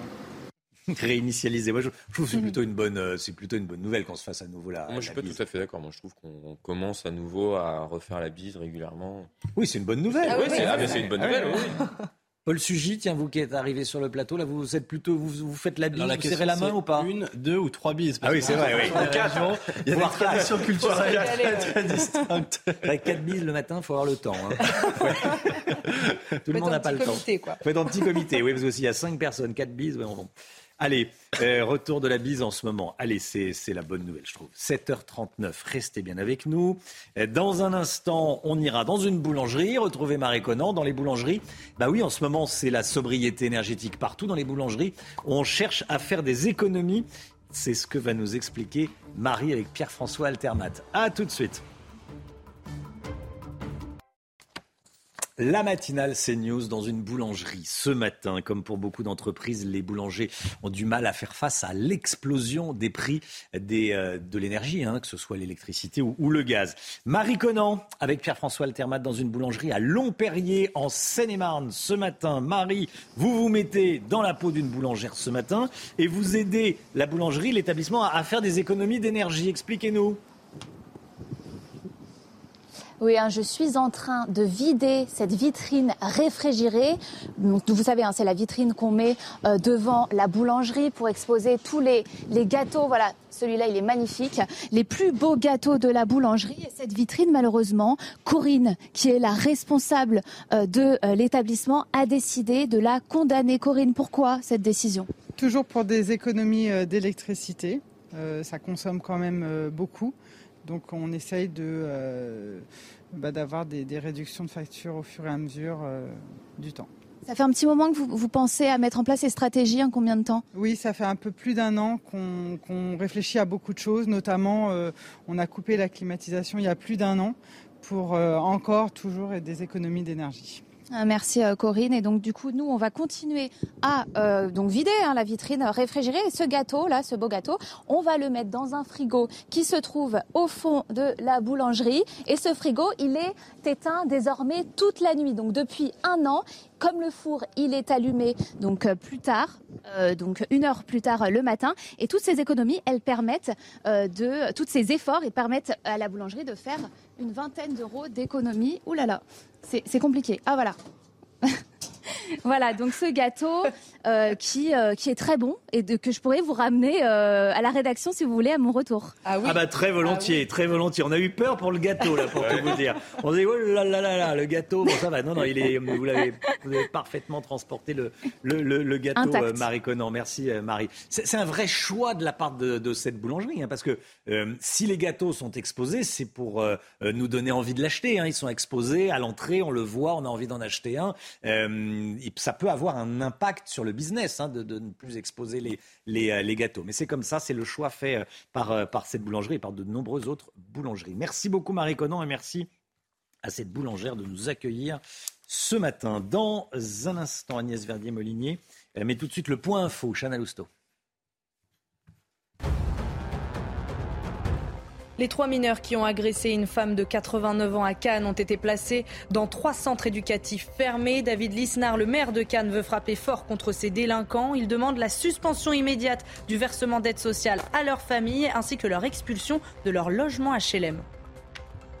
Le rappeur Timal, condamné à 6 000 € d'amende pour avoir frappé son chien. Hier soir, le tribunal de Meaux l'a condamné à une peine de 120 jours amende à 50 € pour acte de cruauté envers un animal domestique. S'il ne règle pas cette somme, il risque une peine de 120 jours d'emprisonnement. Il a également interdiction d'avoir un animal de compagnie pendant 5 ans. La ministre des Sports, Amélie Oudéa-Castéra, veut que l'affaire Pogba n'ait aucun impact sur l'équipe de France. C'est ce qu'elle a dit hier sur Europe 1. La Coupe du Monde au Qatar est dans moins de 3 mois et elle compte sur Didier Deschamps pour recréer du lien et apaiser les tensions entre les joueurs. Merci Chana. L'économie tout de suite avec Agnès Verdier-Molinier.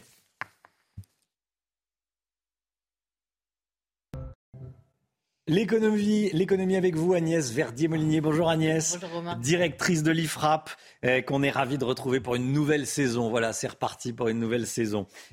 Ça y est, le gouvernement reconnaît que des coupures d'électricité, pas plus de 2 heures par jour, et des coupures tournantes pourraient avoir lieu dans les mois qui viennent si l'hiver est froid. Vous publiez d'ailleurs aujourd'hui, Agnès, un article dans le Figaro sur ce sujet. Absolument, Romain, c'est un véritable gâchis auquel on assiste en ce moment. Avec ses 56 réacteurs nucléaires, on pouvait penser que la France avait toutes les capacités pour surmonter toutes les crises énergétiques, pour aller vers la voiture électrique à fond. Et puis, on a pris des décisions délétères depuis à peu près 10 ans. On se souvient de la COP21, toutes les idées de baisser le nucléaire dans le mix énergétique. Et maintenant, on parle de quoi ? On parle de rationnement, on parle de coupure. On s'attend même, on est en train de parler de télétravail régulièrement, là on prépare un peu les esprits, est-ce qu'on va avoir un confinement énergétique ? On a vraiment l'impression de vivre une sorte de cauchemar. On parle également de centrale à charbon à Saint-Avold qu'on va faire. Oui, en plus on a rouvert la centrale à charbon, enfin tout ça est complètement ubuesque et on ne pensait pas vivre ça. Ce cauchemar était-il évitable ? Alors bien sûr c'était évitable. Et c'est ça qui est vraiment triste. Et puis d'ailleurs, on l'a dit sur ce plateau, on a dit attention, il y aura des coupures d'électricité, attention, il faut s'organiser, etc.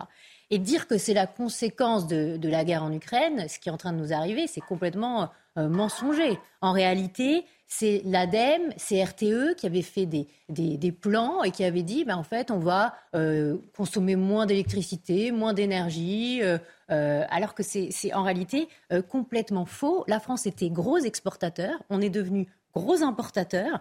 Et en plus, dans les réacteurs qui nous restent, les 56, il n'y en a que 24 qui sont en fonctionnement aujourd'hui. Oui. La puissance de ces réacteurs, de ces 24 réacteurs, ne permettra pas de passer l'hiver ? C'est toute la question, vraiment. Parce que là, aujourd'hui, on a une puissance disponible nucléaire de 29 gigawatts. Ça pourrait atteindre 47 si on rouvre des tranches dans les prochaines semaines, mais on n'en est pas sûr. Et si on rajoute à ça les énergies renouvelables, le charbon, l'hydraulique, etc., on peut apporter 26 gigawatts de plus. Ça veut dire qu'on atteint autour de 70-73. Mais attention, les pics en hiver, quand il fait très froid, ça peut aller jusqu'à 100 gigawatts. C'est ce qu'on avait eu en 2012. Donc c'est pour ça que les marchés sont super inquiets. Et c'est pour ça aussi qu'on a du mal à se dire qu'on ne va pas avoir beaucoup plus de coupures et beaucoup plus de contraintes que ce que le gouvernement veut bien annoncer pour l'instant. Un projet de loi est prévu pour début octobre. Est-ce qu'il va apporter des solutions ? Le problème, c'est qu'il est à fond sur le renouvelable. Alors, c'est vrai, c'est tout à fait juste. C'est enlever des tracasseries administratives, faire avancer les dossiers plus vite, etc. Mais il faut savoir que pour un champ d'éoliennes, c'est 5 à 7 ans pour que ça sorte véritablement de terre. Alors que, par exemple, rouvrir Fessenheim, ça mettrait, selon les experts, entre 3 et 4 ans. Donc, est-ce qu'on ne pourrait pas mettre ce sujet-là sur la table ? Et puis, par ailleurs, il y a plusieurs réacteurs qui devaient être ouverts, qui ne sont pas rouverts finalement. C'est en Moselle, c'est en Normandie, dans des centrales nucléaires sur lesquelles on compte dans les prochains mois. Donc, on se pose la question, est-ce que tout ça a été bien réfléchi ? Votre conclusion, Agnès, que faire ? Tout simplement déjà permettre au Parlement, par exemple, de se saisir de ce sujet. Une commission d'enquête parlementaire serait complètement légitime aujourd'hui. Alors le problème, c'est qu'on n'est pas en session extraordinaire en ce moment, donc on ne peut pas lancer de commission d'enquête parlementaire si on n'est pas en session. Ça demande peut-être de se poser la question d'une session extraordinaire. Ça demande aussi d'auditionner tout le monde, notamment ceux qui dirigent l'autorité de sûreté nucléaire, et de savoir s'il n'y aurait pas quelques réacteurs, parmi tous ceux qui sont à l'arrêt, qu'on ne pourrait pas rouvrir beaucoup plus vite. Et là, il en va de notre économie. C'est-à-dire, ce qu'on a vu avec la boulangerie, ça va être dans toutes les entreprises. On va réduire la consommation d'énergie. On va potentiellement attaquer la croissance de la France, parce que est-ce qu'on croit qu'avec un plan de sobriété, on va avoir une meilleure croissance ? Non, on aura une plus mauvaise croissance. Est-ce que ça risque de détruire des emplois ? Oui. Donc là, on est dans une question à la fois, évidemment, qui va nous concerner tous sur le chauffage, etc., mais aussi qui va concerner notre avenir économique. Et c'est vraiment le sujet numéro 1. C'est plus le sujet numéro 1, cette question du nucléaire, que de créer le CNR, par exemple. Oui, le Conseil national de la refondation, effectivement. Merci beaucoup. Il y a plus d'urgence. Merci Agnès Verdier-Molinier. Merci beaucoup. Tous les vendredis, Agnès Verdier-Molinier, son regard sur l'économie. 7h51. D'abord, une petite pub.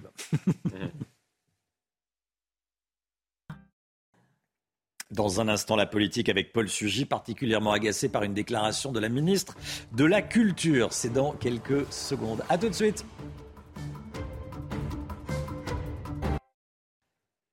La politique avec vous, Paul Sugy. Bonjour Paul. Bonjour Romain. On ne l'a pas encore beaucoup entendu, mais justement, hier, la ministre de la Culture, Rima Abdul-Malak, donnait une interview sur France Culture. Et une phrase vous a fait réagir, Paul Sugy, c'est quand elle déclare que toutes les cultures se valent. Oui, Romain, en fait, une ministre de la Culture ne devrait plus dire ça, parce que c'est ringard. En fait, la période du relativisme culturel qui est incarnée par la citation de notre ministre de la Culture, au fond, c'est derrière nous. Le moment où on a demandé au MJC, par exemple, de faire des cours de graffiti urbain, parce que les jeunes aimaient le tag, ou de subventionner le hip-hop. Bon, on a vu que ça n'a pas marché, et on a vu surtout que ça continue finalement à entretenir des bulles culturelles qui maintiennent les jeunes dans des cultures qui certainement leur plaisent. Mais au fond, est-ce que c'est le rôle du ministère de la Culture? Certainement pas. Alors, je ne vais pas tomber dans un faux débat. Il ne s'agit pas de dire qu'il y a des cultures qui valent plus que d'autres. Je ne vais pas essayer, si vous voulez, de mesurer ce qui fait la valeur d'une culture ou pas. Mais par contre, il faut quand même dire qu'il y a des considérations qui rentrent en ligne de compte. Je crois qu'il a fallu 30 d'années à Wagner pour accoucher de sa tétralogie. Il a fallu à peu près une journée à Damien Saez, que j'adore, mais pour écrire la chanson dans l'entre-deux-tours de 2002, Fils de France. Et pour Jules et en bande organisée, je ne sais pas combien de temps il a fallu et je m'en cogne un peu. Mais en revanche, si vous voulez, Romain, on a plus envie d'entendre une ministre de la Culture nous dire que toutes les musiques se valent, qu'elles nous rendent tout heureux. Le but du ministère de la Culture n'est pas de choisir quelle musique les gens vont écouter et qu'est-ce qui les rend heureux, mais c'est d'avoir une politique culturelle digne de ce nom, qui se tienne et qui surtout permette, eh bien, de transmettre au plus grand nombre l'héritage, le patrimoine dont nous sommes tous les héritiers.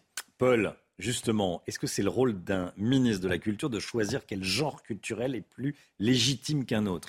Mais le ministère de la Culture, Romain, vous savez, a été traversé par justement cette question depuis ses débuts. André Malraux disait que, autant que l'école, les masses ont droit au théâtre, à l'opéra, et qu'il faut faire pour la culture ce que Ferry avait fait pour l'éducation, c'est-à-dire rendre accessible à tous. Ça a été d'ailleurs perpétué avec Jack Lang et la politique de démocratisation culturelle, les plus grandes œuvres qui constituent le patrimoine de l'humanité. Mais pour cela, ça suppose de dire qu'il y a effectivement une culture savante qui doit être transmise en priorité, non pas parce qu'elle serait meilleure ou parce qu'elle serait plus profitable aux autres, mais parce que simplement les jeunes, le public, le grand public, y a moins facilement accès. C'est plus facile d'aller sur Deezer et d'écouter un titre de rap que de rentrer dans l'œuvre de Wagner ou de Mozart. Et je vous dis ça alors que j'écoute beaucoup plus de variétés françaises que de musique classique, Romain, je vous l'assure. Il y avait quelques années de cela, le CNC, le Centre National du Cinéma, avait donné €80 000 de subvention au groupe de rap PNL, dont vous êtes fan, j'en suis sûr, pour qu'il fasse un clip qui ensuite a fait des millions de vues et qui rapporte une somme colossale d'argent. Est-ce qu'on a besoin de subventionner encore davantage cette musique qui, en plus, on le voit, et c'est quand même le comble, peut créer ensuite des sous-cultures qui créent des phénomènes qu'on a envie d'éviter. Quand on voit, par exemple, le lien entre les clips de hip-hop et maintenant les rodeaux urbains, on se dit, est-ce que vraiment on doit participer de cela ? J'en suis pas sûr. Merci beaucoup, Paul Sugy. Voilà des pistes de réflexion pour la journée. Est-ce que toutes les cultures se valent ou pas ? Merci beaucoup, Paul Sugy. Il est 7h58, 8h15. Soyez là, Dominique Régnier. Le directeur général de la Fondation pour l'innovation politique sera l'invité de Laurence Ferrari. Mais tout de suite, c'est la météo. Alexandra Blanc.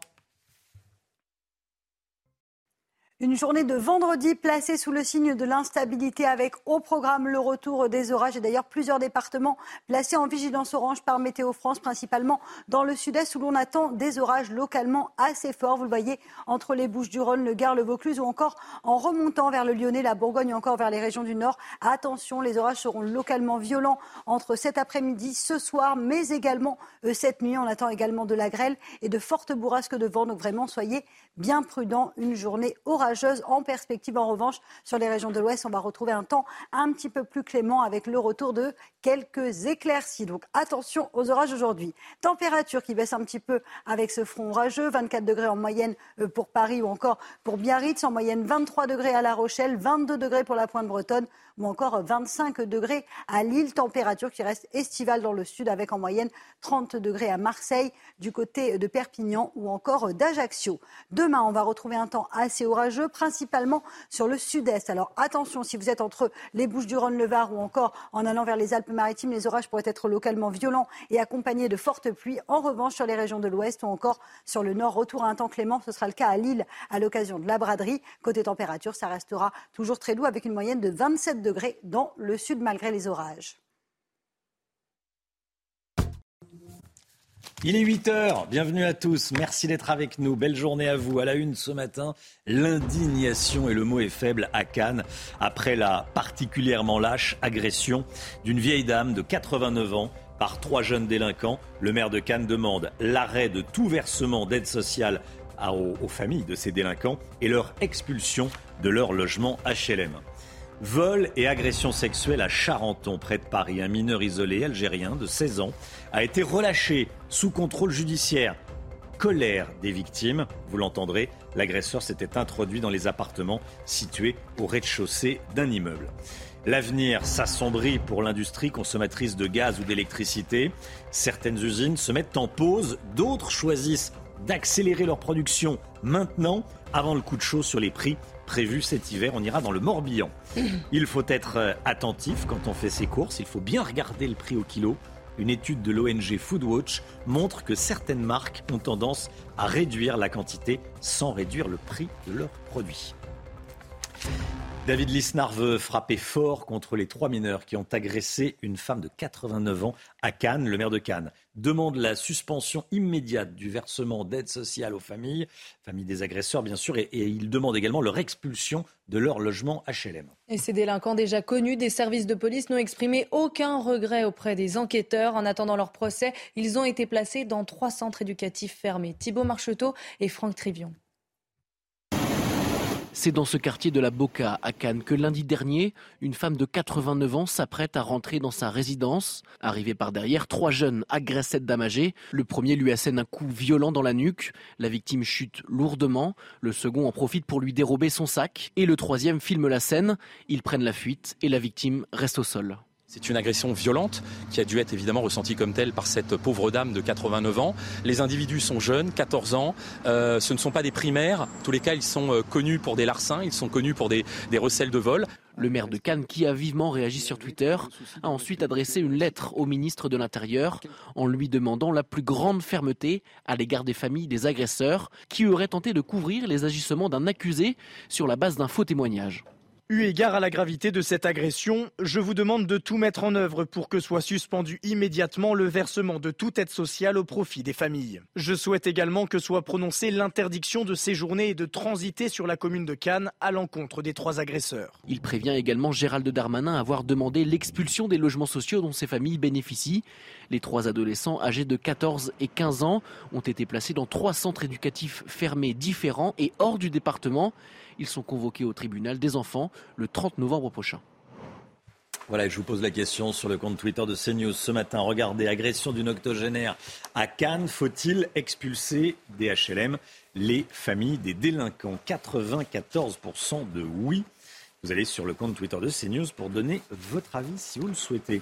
Dans le Val-de-Marne, un mineur isolé algérien de 16 ans s'est introduit dans trois appartements habités par trois femmes. Il s'est masturbé devant deux d'entre elles. Il a été déféré pour des faits de vol après la découverte d'objets volés dans sa voiture. En revanche, il ne sera pas poursuivi pour agression sexuelle. L'infraction a été jugée insuffisamment caractérisée. Et en attendant son procès en novembre prochain, il a été placé sous contrôle judiciaire avec interdiction de contact avec les victimes, ce qui veut dire en clair qu'il est toujours dehors. Nos équipes ont rencontré Martine, c'est l'une des trois victimes, et Régine Delfour, journaliste CNews, lui a annoncé que son agresseur était dehors. Écoutez sa réaction. Ça veut dire qu'il est dehors. Non mais vous êtes en train de me dire qu'il est dehors. Mais je comprends pas. Vous imaginez, on le laisse sortir et nous, moi on me l'a dit, ils ont peur que ça se reproduise directement.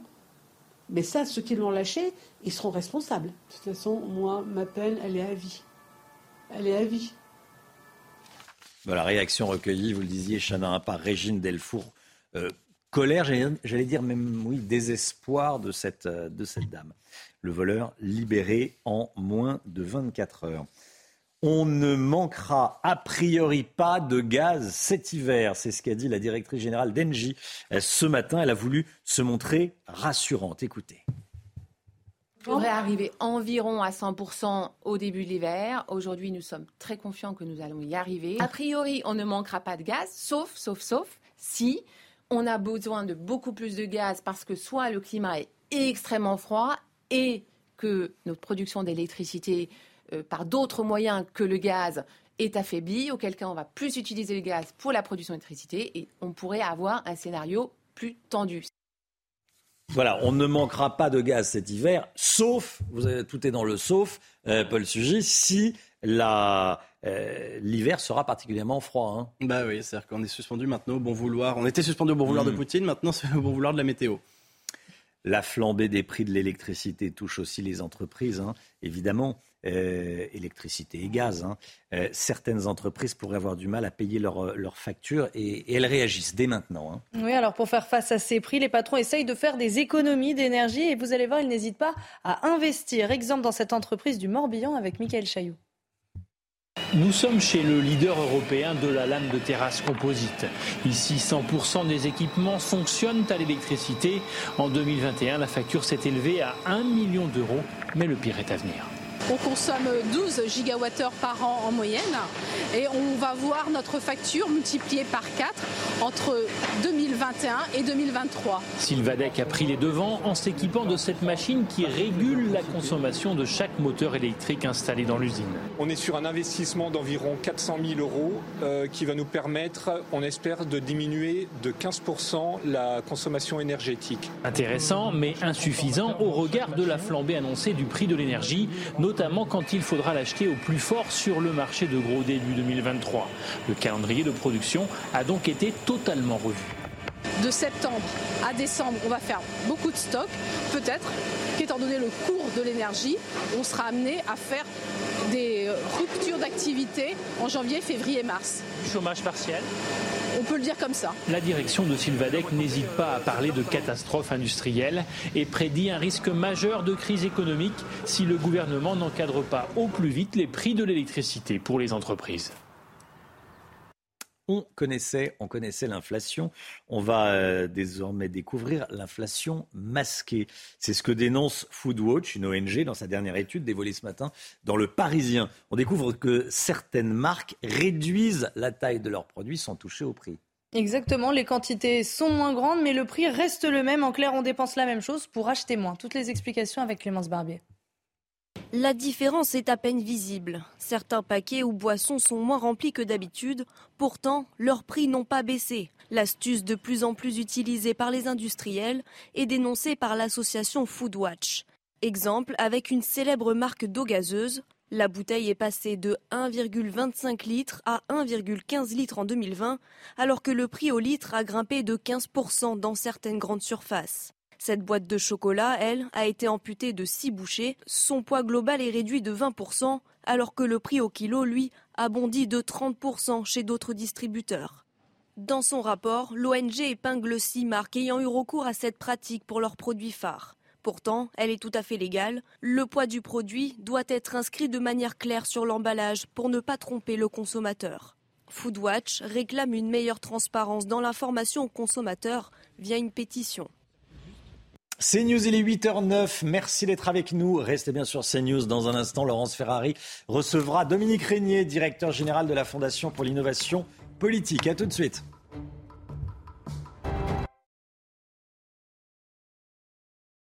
CNews, il est 8h15. Bienvenue à tous. Merci d'être avec nous. Laurence Ferrari, dans un instant, vous recevrez Dominique Régnier, le directeur général de la Fondapol, la Fondation pour l'innovation de la politique. Mais tout de suite, c'est le point info avec Chanel Housteau.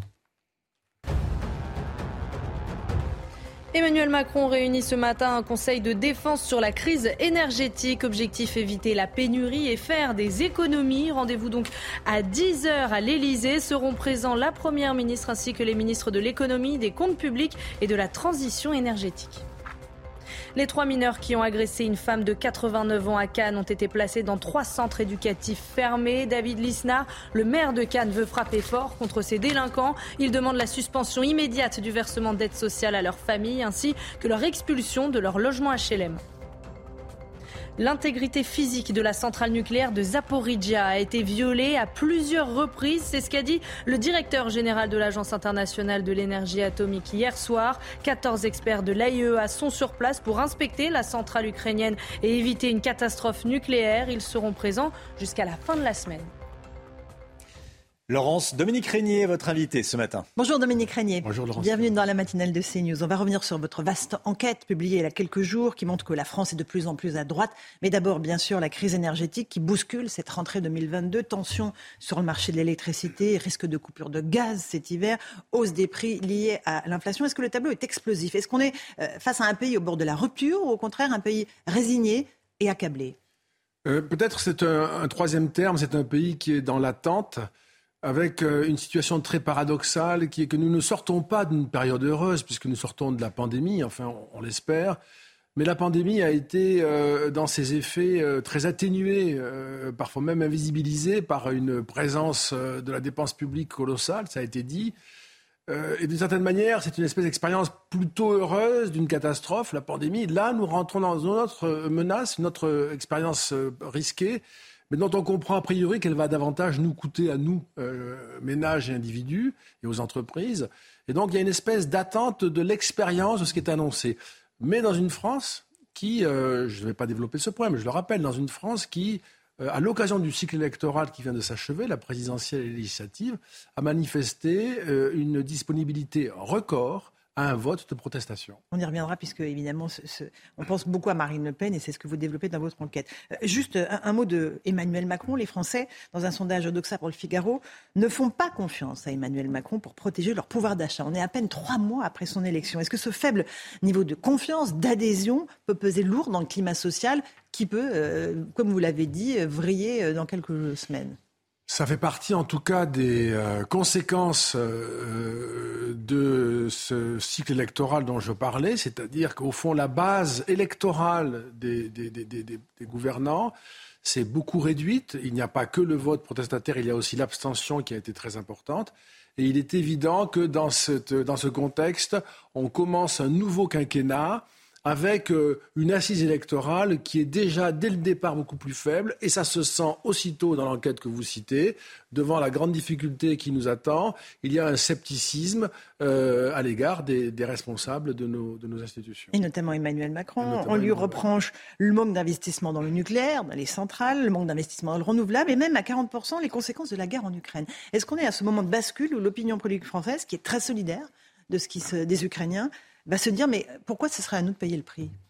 Peut-être, ça j'ai encore un peu de mal à le voir, parce qu'il y a l'expression d'une grande solidarité des Français à l'égard des Ukrainiens.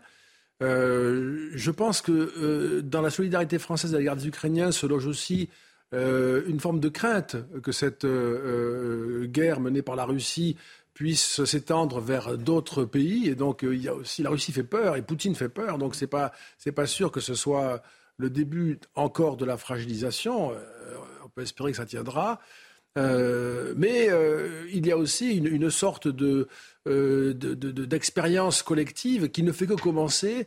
Vous parliez de la situation énergétique, vous parliez des centrales qui ont été fermées, Fessenheim en particulier évidemment. On commence à voir aujourd'hui dans différents domaines, que ce soit l'énergie, l'éducation, la sécurité, l'économie, on commence à voir le résultat au fond de défaillances qui sont notables en France depuis des années et des années. Et d'une certaine manière, de président en président et de majorité en majorité, on s'est passé un peu le relais en disant bon, pour le moment ça tient, ça sera pour le suivant. Là nous sommes à l'époque où ça ne tient plus et donc on fait l'expérience collective de cela, et c'est pourquoi aussi il y a ce fond de protestation dans la société française. La mauvaise gestion de la situation énergétique est évidente, les Français s'en rendent compte, et donc il va y avoir une espèce de mise en cause des responsabilités publiques à ce sujet. Avec un grand sentiment de déclassement pour les Français, ils se rendent compte que leur souveraineté énergétique n'est plus ce qu'elle était, CF le nucléaire. Le réveil est brutal pour eux. Oui, parce que c'était déjà le cas, on s'en souvient, pour le meilleur système de santé au monde que nous avions, et on en a fait l'expérience pendant la pandémie, non pas que ce soit tout à fait désastreux comme système de santé, mais enfin, c'est pas du tout ce qui nous avait été annoncé, en quelque sorte. On a le sentiment que c'est la même chose maintenant dans le domaine de l'énergie en général, du nucléaire en particulier, nous en étions pourtant très sûrs. Et d'une certaine manière, sur tous les grands sujets, il y a une sorte de réveil en quelque sorte. C'est si peu que cela, nous en sommes là, un désarroi, une surprise, qui atteint d'ailleurs aussi, je crois, peu à peu le sentiment de la fierté nationale, qui ne peut pas ne pas être affectée par ces découvertes et ces déconvenues successives. Il y a aussi la méthode de gouvernance d'Emmanuel Macron. Il réunit ce matin un conseil de défense national. Ça rappelle évidemment la crise Covid. C'est une gouvernance verticale. Est-ce que ça, les Français le lui reprocheront ? Alors, paradoxalement, je pense que là, dans le moment dans lequel nous entrons, il va y avoir à nouveau une demande de direction, de leadership et d'efficacité. Parce que c'est un peu cette idée qu'on va pouvoir nous aider, c'est une idée probablement très naïve, mais on va pouvoir nous aider, en tout cas très optimiste, on va pouvoir nous aider d'un coup de baguette magique, un peu comme on l'a fait avec le quoi qu'il en coûte. Par ailleurs, sur la question des approvisionnements énergétiques, moi je soutiens qu'il y a une dimension stratégique. Il faut être sûr que le pays est en mesure de fonctionner et donc il y a quelque chose qui a à voir avec les aspects les plus essentiels de l'intérêt de l'État, y compris en matière de défense. Et donc ça me paraît cohérent qu'il y ait de ce point de vue-là une gestion quasiment militaire de ce sujet. Qui dit conseil de défense, donc rappelle ce qui s'est passé pendant le Covid. En matière de sobriété énergétique, les Français savent très bien ce qu'il faut faire pour économiser sur leurs factures. Attention à ne pas les infantiliser, comme on a pu les infantiliser au moment de la crise Covid. Oui, alors moi je trouve que ça c'est un sujet considérable. D'une certaine manière, je ne vois pas comment on peut croire à cette possibilité d'une sobriété énergétique. Non pas que ce ne soit pas nécessaire, mais on dit des choses très contradictoires à nos concitoyens. On explique, et à raison, que le réchauffement climatique est planétaire. Il n'est pas français, il est planétaire. On sait que notre contribution est très faible, c'est ainsi. Et on sait que les gestes que l'on nous invite à faire auront un impact au niveau planétaire quasiment impossible à identifier. Et ces efforts sont faits dans la perspective d'une amélioration du climat dont les meilleurs spécialistes nous disent que c'est une affaire de milliers d'années. Et tout ça est vrai, tout ça n'est pas contestable, y compris le problème du réchauffement climatique, mais on ne peut pas faire rentrer ça dans une justification de politique, dans un système démocratique en tout cas, parce que ça signifie que définitivement nous devons accepter des politiques de restrictions, et on peut même me dire, mais c'est bien ce qu'il va falloir accepter. Là, par contre, je crois que dans un système ouvert, libre, démocratique, ça ne sera pas accepté. Et donc, il y a une contradiction avec, au fond, des invitations qui auraient du sens si elles nous étaient proposées pour 6 mois, 1 an, peut-être, mais qui nous sont en réalité, si je comprends bien, proposées pour toujours. Et ça, je pense que ce sera difficile. Il va falloir trouver d'autres réponses à ce problème climatique. L'autre volet et l'autre pan d'inquiétude pour les Français, c'est la sécurité. On en a des exemples tous les jours d'agressions. Cannes, cette agression de cette vieille dame par 3 jeunes délinquants qui seront expulsés de leur logement, selon le maire David Lisnard. Il le souhaite en tout cas, oui. Qu'il le souhaite, qu'il va faire en sorte qu'il le soit, suspension des allocations. Est-ce que cette question de la sécurité alimente le sentiment d'impuissance de l'État? Oui, mais c'est une question majeure. Je ne comprends pas que les gouvernants n'aient jamais pris vraiment au sérieux cette question de la sécurité des personnes et des biens. Il faut rappeler que la sécurité est, dans la Déclaration des droits de l'homme, un des premiers droits accordés aux humains. C'est un sujet très sérieux. Ça met en cause 2 dimensions. Pour nous qui vivons dans ce pays et dans ce pays démocratique, ça met en cause la souveraineté démocratique. Le peuple, les Français veulent leur sécurité, évidemment, et ça met en cause la souveraineté étatique, la prééminence de l'État qui ne parvient pas à faire respecter les règles et les lois. Et donc c'est une vraie crise de la souveraineté nationale. C'est pourquoi, à travers cet enjeu de la sécurité, eh bien, les Français ressentent, au fond, le délitement de la souveraineté nationale, de l'État et peut-être même du pays. Donc c'est un sujet majeur, central. Il est très important. Il a toujours été sous-estimé, déclassé, considéré comme, au fond, ça manque d'élégance si on parle de ce problème, ou bien c'est pas un sujet sur lequel on peut s'attarder sans donner le sentiment d'être extrémiste ou je ne sais quoi. Ça n'est pas raisonnable. Il est temps que ce sujet légitime, encore une fois présent dans la Déclaration des droits de l'homme, soit un objet prioritaire de nos gouvernants. Est-ce que dans ce cadre, l'expulsion ratée de l'imam Iqiyoussen rajoute une petite pierre au tableau? Ça continue à mettre une tonalité grise sur cette question de la sécurité, oui, c'est pas, la souveraineté nationale? Oui, c'est très paradoxal. On est très surpris d'imaginer qu'il a pu s'enfuir. Le signe positif tout de même, c'est l'idée qu'on commence à, c'est ce que fait Gérald Darmanin apparemment, on commence à s'activer pour expulser des personnes qui n'ont rien à faire sur ce territoire ou qui dénigrent nos valeurs, qui s'en prennent au pays depuis ce territoire en utilisant les libertés mises à disposition. Ce paradoxe est intolérable, il est intellectuellement insupportable.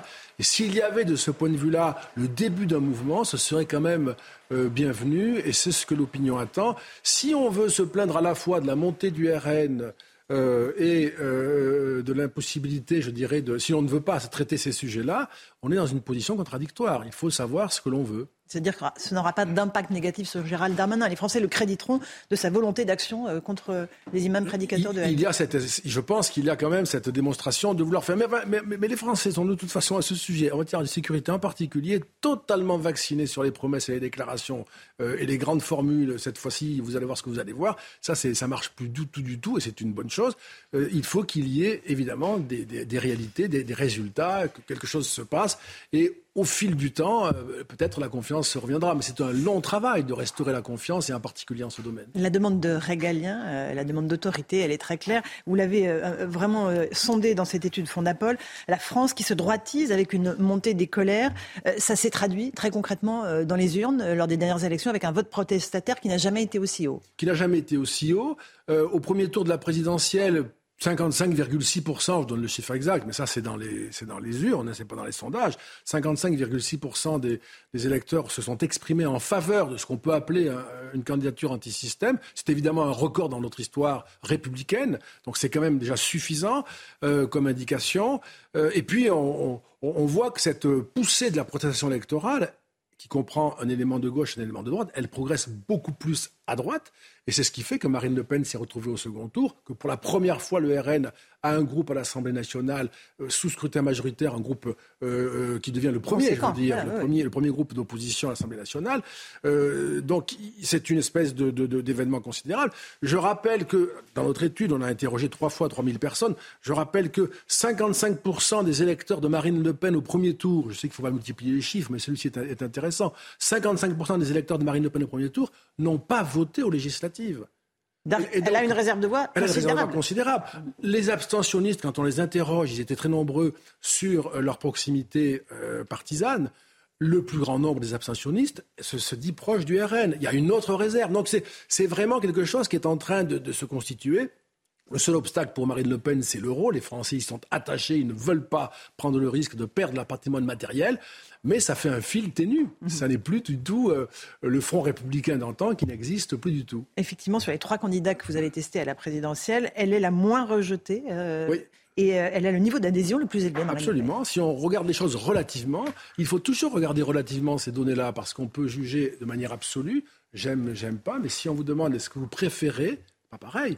Et là, on préfère ou on redoute moins. Est-ce que la France est de plus en plus à droite ou est-ce qu'elle est de plus en plus en demande de régalien, ce qu'on évoquait il y a quelques instants ? C'est ça la traduction ? Oui, vous avez raison. D'ailleurs, moi, je ne dis pas que la France se droitise.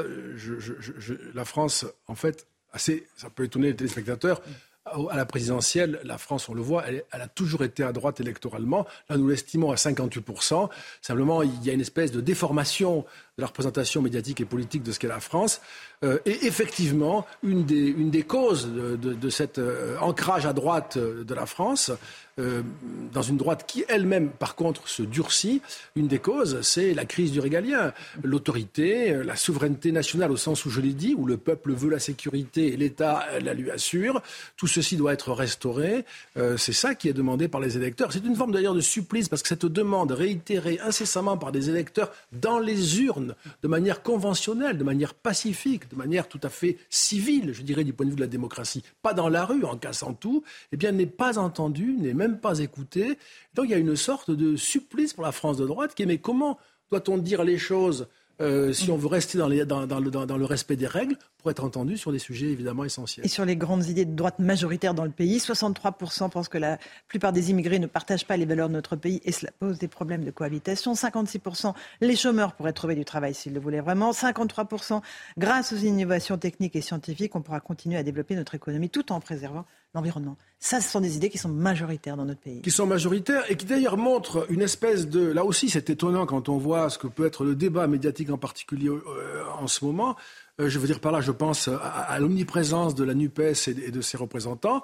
C'est une France de droite, mais l'opinion générale adhère aux éléments que vous venez de rappeler.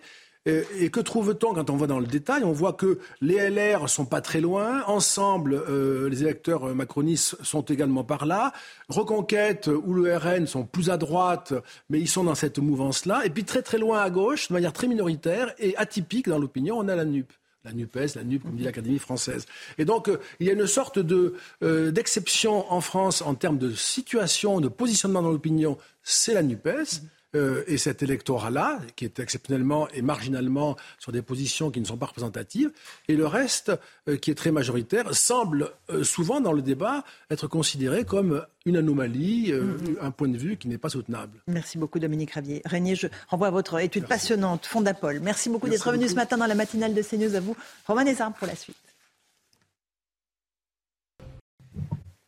CNews, bienvenue à tous. Merci d'être avec nous. Merci à vous, Laurence Ferrari, et à votre invité, Dominique Régnier. Ce matin, à la une aujourd'hui, on en parle depuis le début de la matinale, bien sûr, et on va continuer à en parler tous les jours. L'énergie, un conseil de défense sur l'énergie va se tenir ce matin à l'Élysée.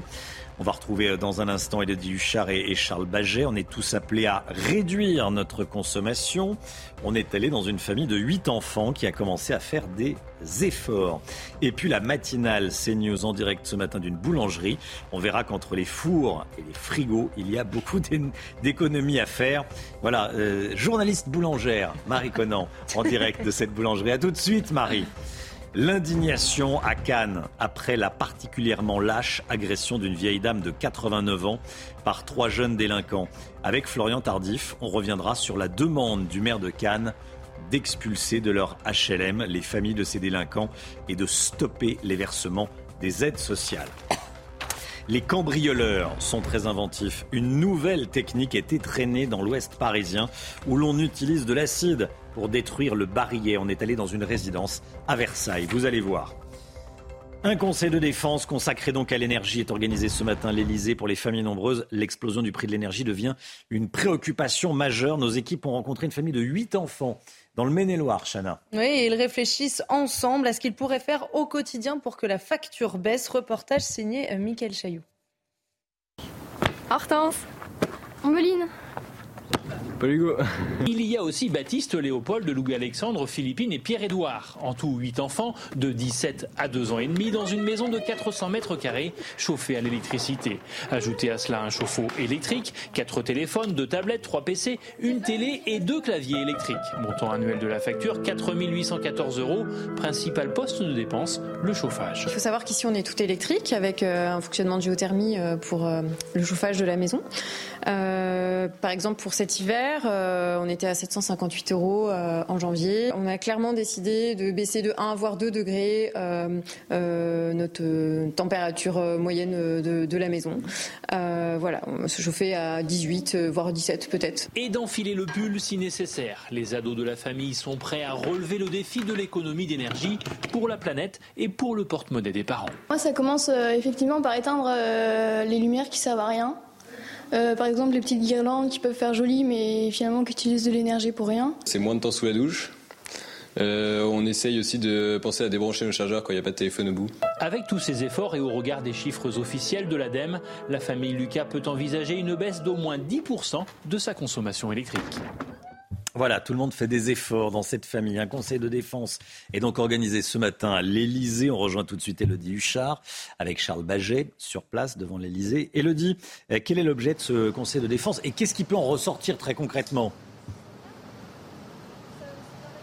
Eh bien, Romain, l'objet, évidemment, c'est de parler de l'approvisionnement en gaz et en électricité cet hiver. Autour du président de la République seront présents notamment Elisabeth Borne, Bruno Le Maire ou bien encore Agnès Pannier-Runacher, ministre chargée de la transition énergétique. Le but très concret, c'est que le gouvernement va regarder les différents scénarios possibles pour l'approvisionnement et donc voir sur quel levier il pourrait s'appuyer pour éviter des coupures d'électricité. Alors, on le sait, le Conseil de défense est très critiqué par l'opposition, par son secret, mais Olivier Véran, le porte-parole du gouvernement, a justifié cet exercice exercice en parlant d'enjeux nationaux et internationaux. Évidemment, au programme, il faut parler de l'Ukraine, il faut parler de l'Allemagne parce qu'on pourrait livrer du gaz à l'Allemagne en échange d'électricité. Et puis, il faudra aussi parler de Gazprom qui a suspendu depuis hier les exportations de gaz russe à la France. Et puis surtout, le but, c'est un appel à la mobilisation générale. Tout le monde va devoir participer à l'effort collectif. Elisabeth Borne a déjà parlé de rationnement pour les entreprises. Emmanuel Macron, le 14 juillet, avait lancé un appel aux Français. L'idéal, finalement, ça serait que tout le monde, particulier comme entreprise, baisse sa consommation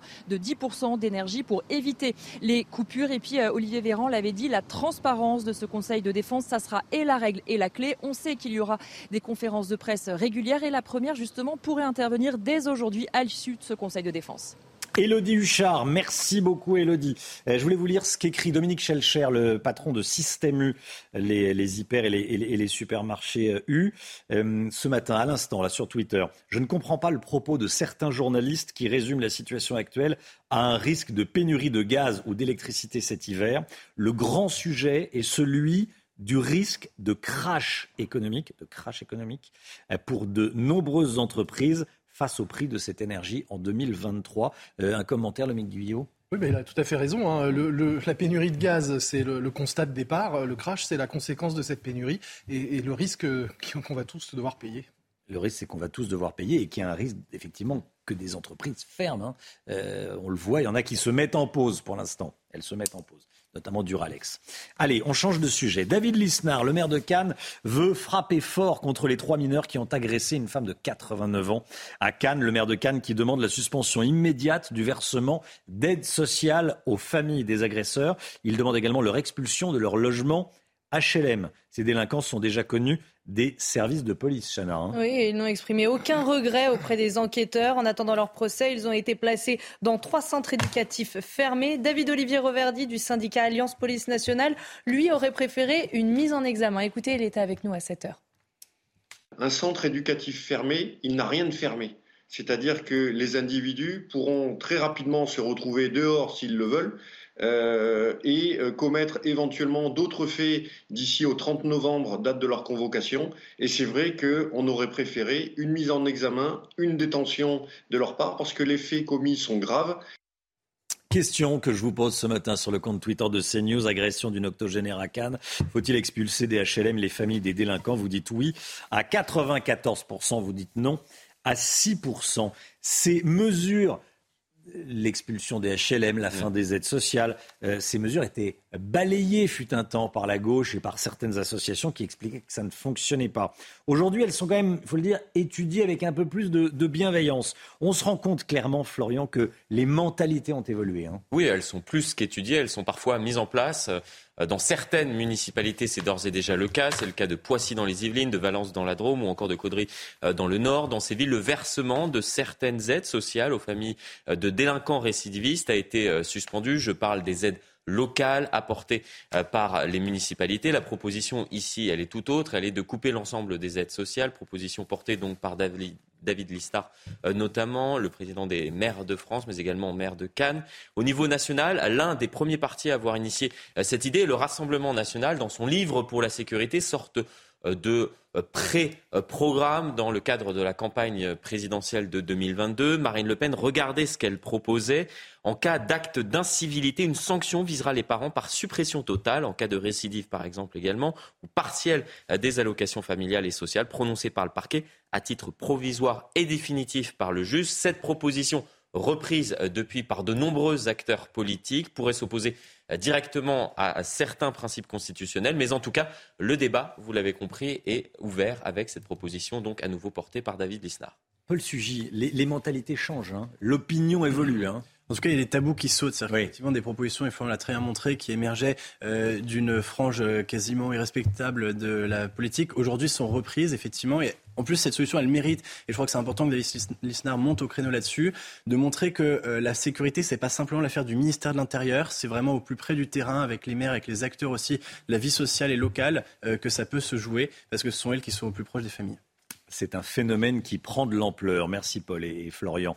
Un phénomène qui prend de l'ampleur. En région parisienne, des cambrioleurs utilisent de l'acide pour ouvrir les appartements. C'est une méthode radicale et imparable. Hein. Oui, puisqu'elle permet d'ouvrir toutes les portes en un temps record et surtout en toute discrétion. Ça ne fait aucun bruit. Une cinquantaine de faits ont été rapportés uniquement dans l'ouest francilien. Voyez ce reportage de Jeanne Cancard et Florian Paume. C'est pendant ses vacances que Valérie a eu la mauvaise surprise de recevoir un appel lui annonçant que son appartement de la région parisienne avait été cambriolé avec une méthode bien particulière. La porte, on pouvait l'ouvrir, il n'y avait plus besoin de clé et puis ils ont utilisé apparemment de l'acide. Depuis 2 mois, l'acide est le nouveau mode opératoire de certains cambrioleurs. Rien que dans le département des Hauts-de-Seine, en quelques semaines, une quarantaine de cambriolages avec ce liquide corrosif a été signalé. Un matin du mois d'août, Nicole s'aperçoit que la porte de ses voisins absents est entrouverte. La porte, en fait, elle était brûlée à l'acide. Et vous n'avez rien entendu en tant que voisin ? Non, je n'ai rien entendu. Et c'est justement l'un des objectifs de cette méthode. L'acide, qui fragilise la serrure, permet de l'ouvrir silencieusement et en un temps record. Ce produit s'infiltre dans le barillet, le ressort devient souple et s'écrase. Et là, ils ont la possibilité, avec une clé ou un tournevis affûté, puis ils forcent et ils ouvrent. À ce stade des enquêtes, aucun individu n'a été interpellé, mais la piste d'une délinquance organisée et étrangère est envisagée.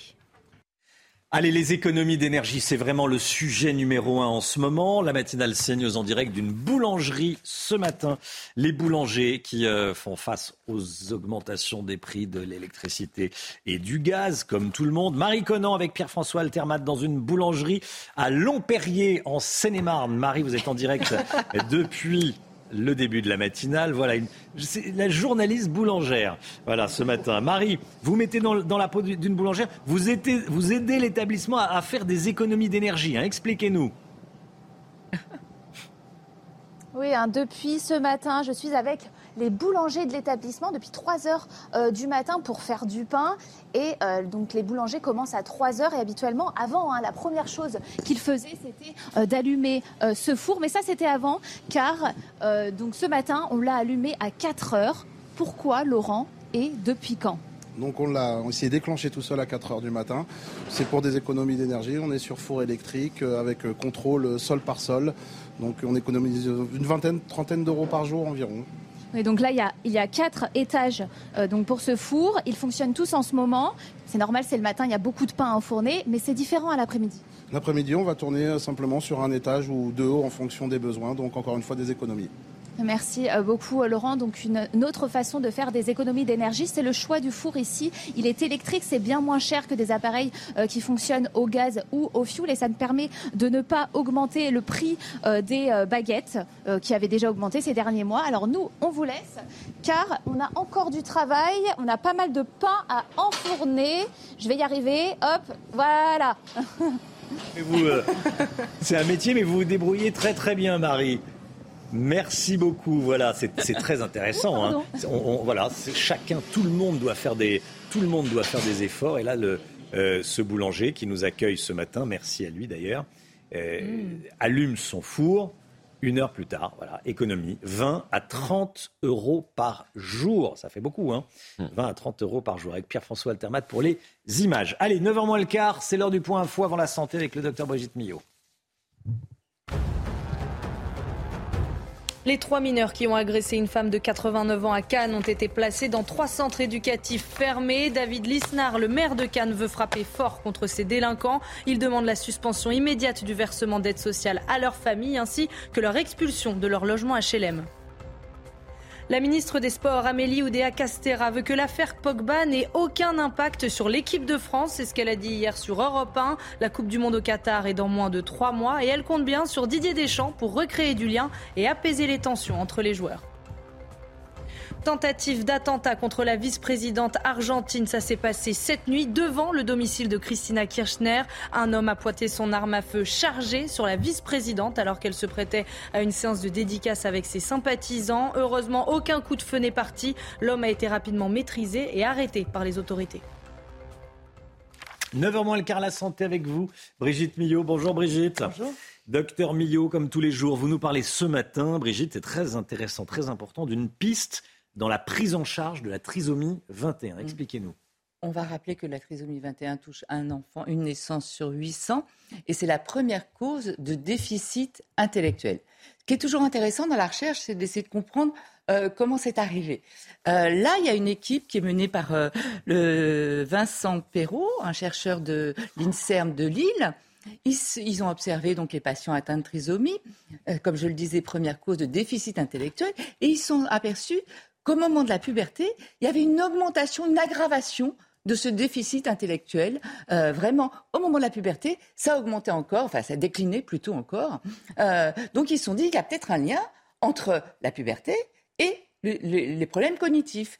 Donc ils ont cherché et effectivement ils ont pensé à une hormone qu'on appelle la gonalibérine, une hormone de la reproduction qui permet la fabrication de la spermatogénèse chez les hommes, qui agit sur les ovaires chez les femmes.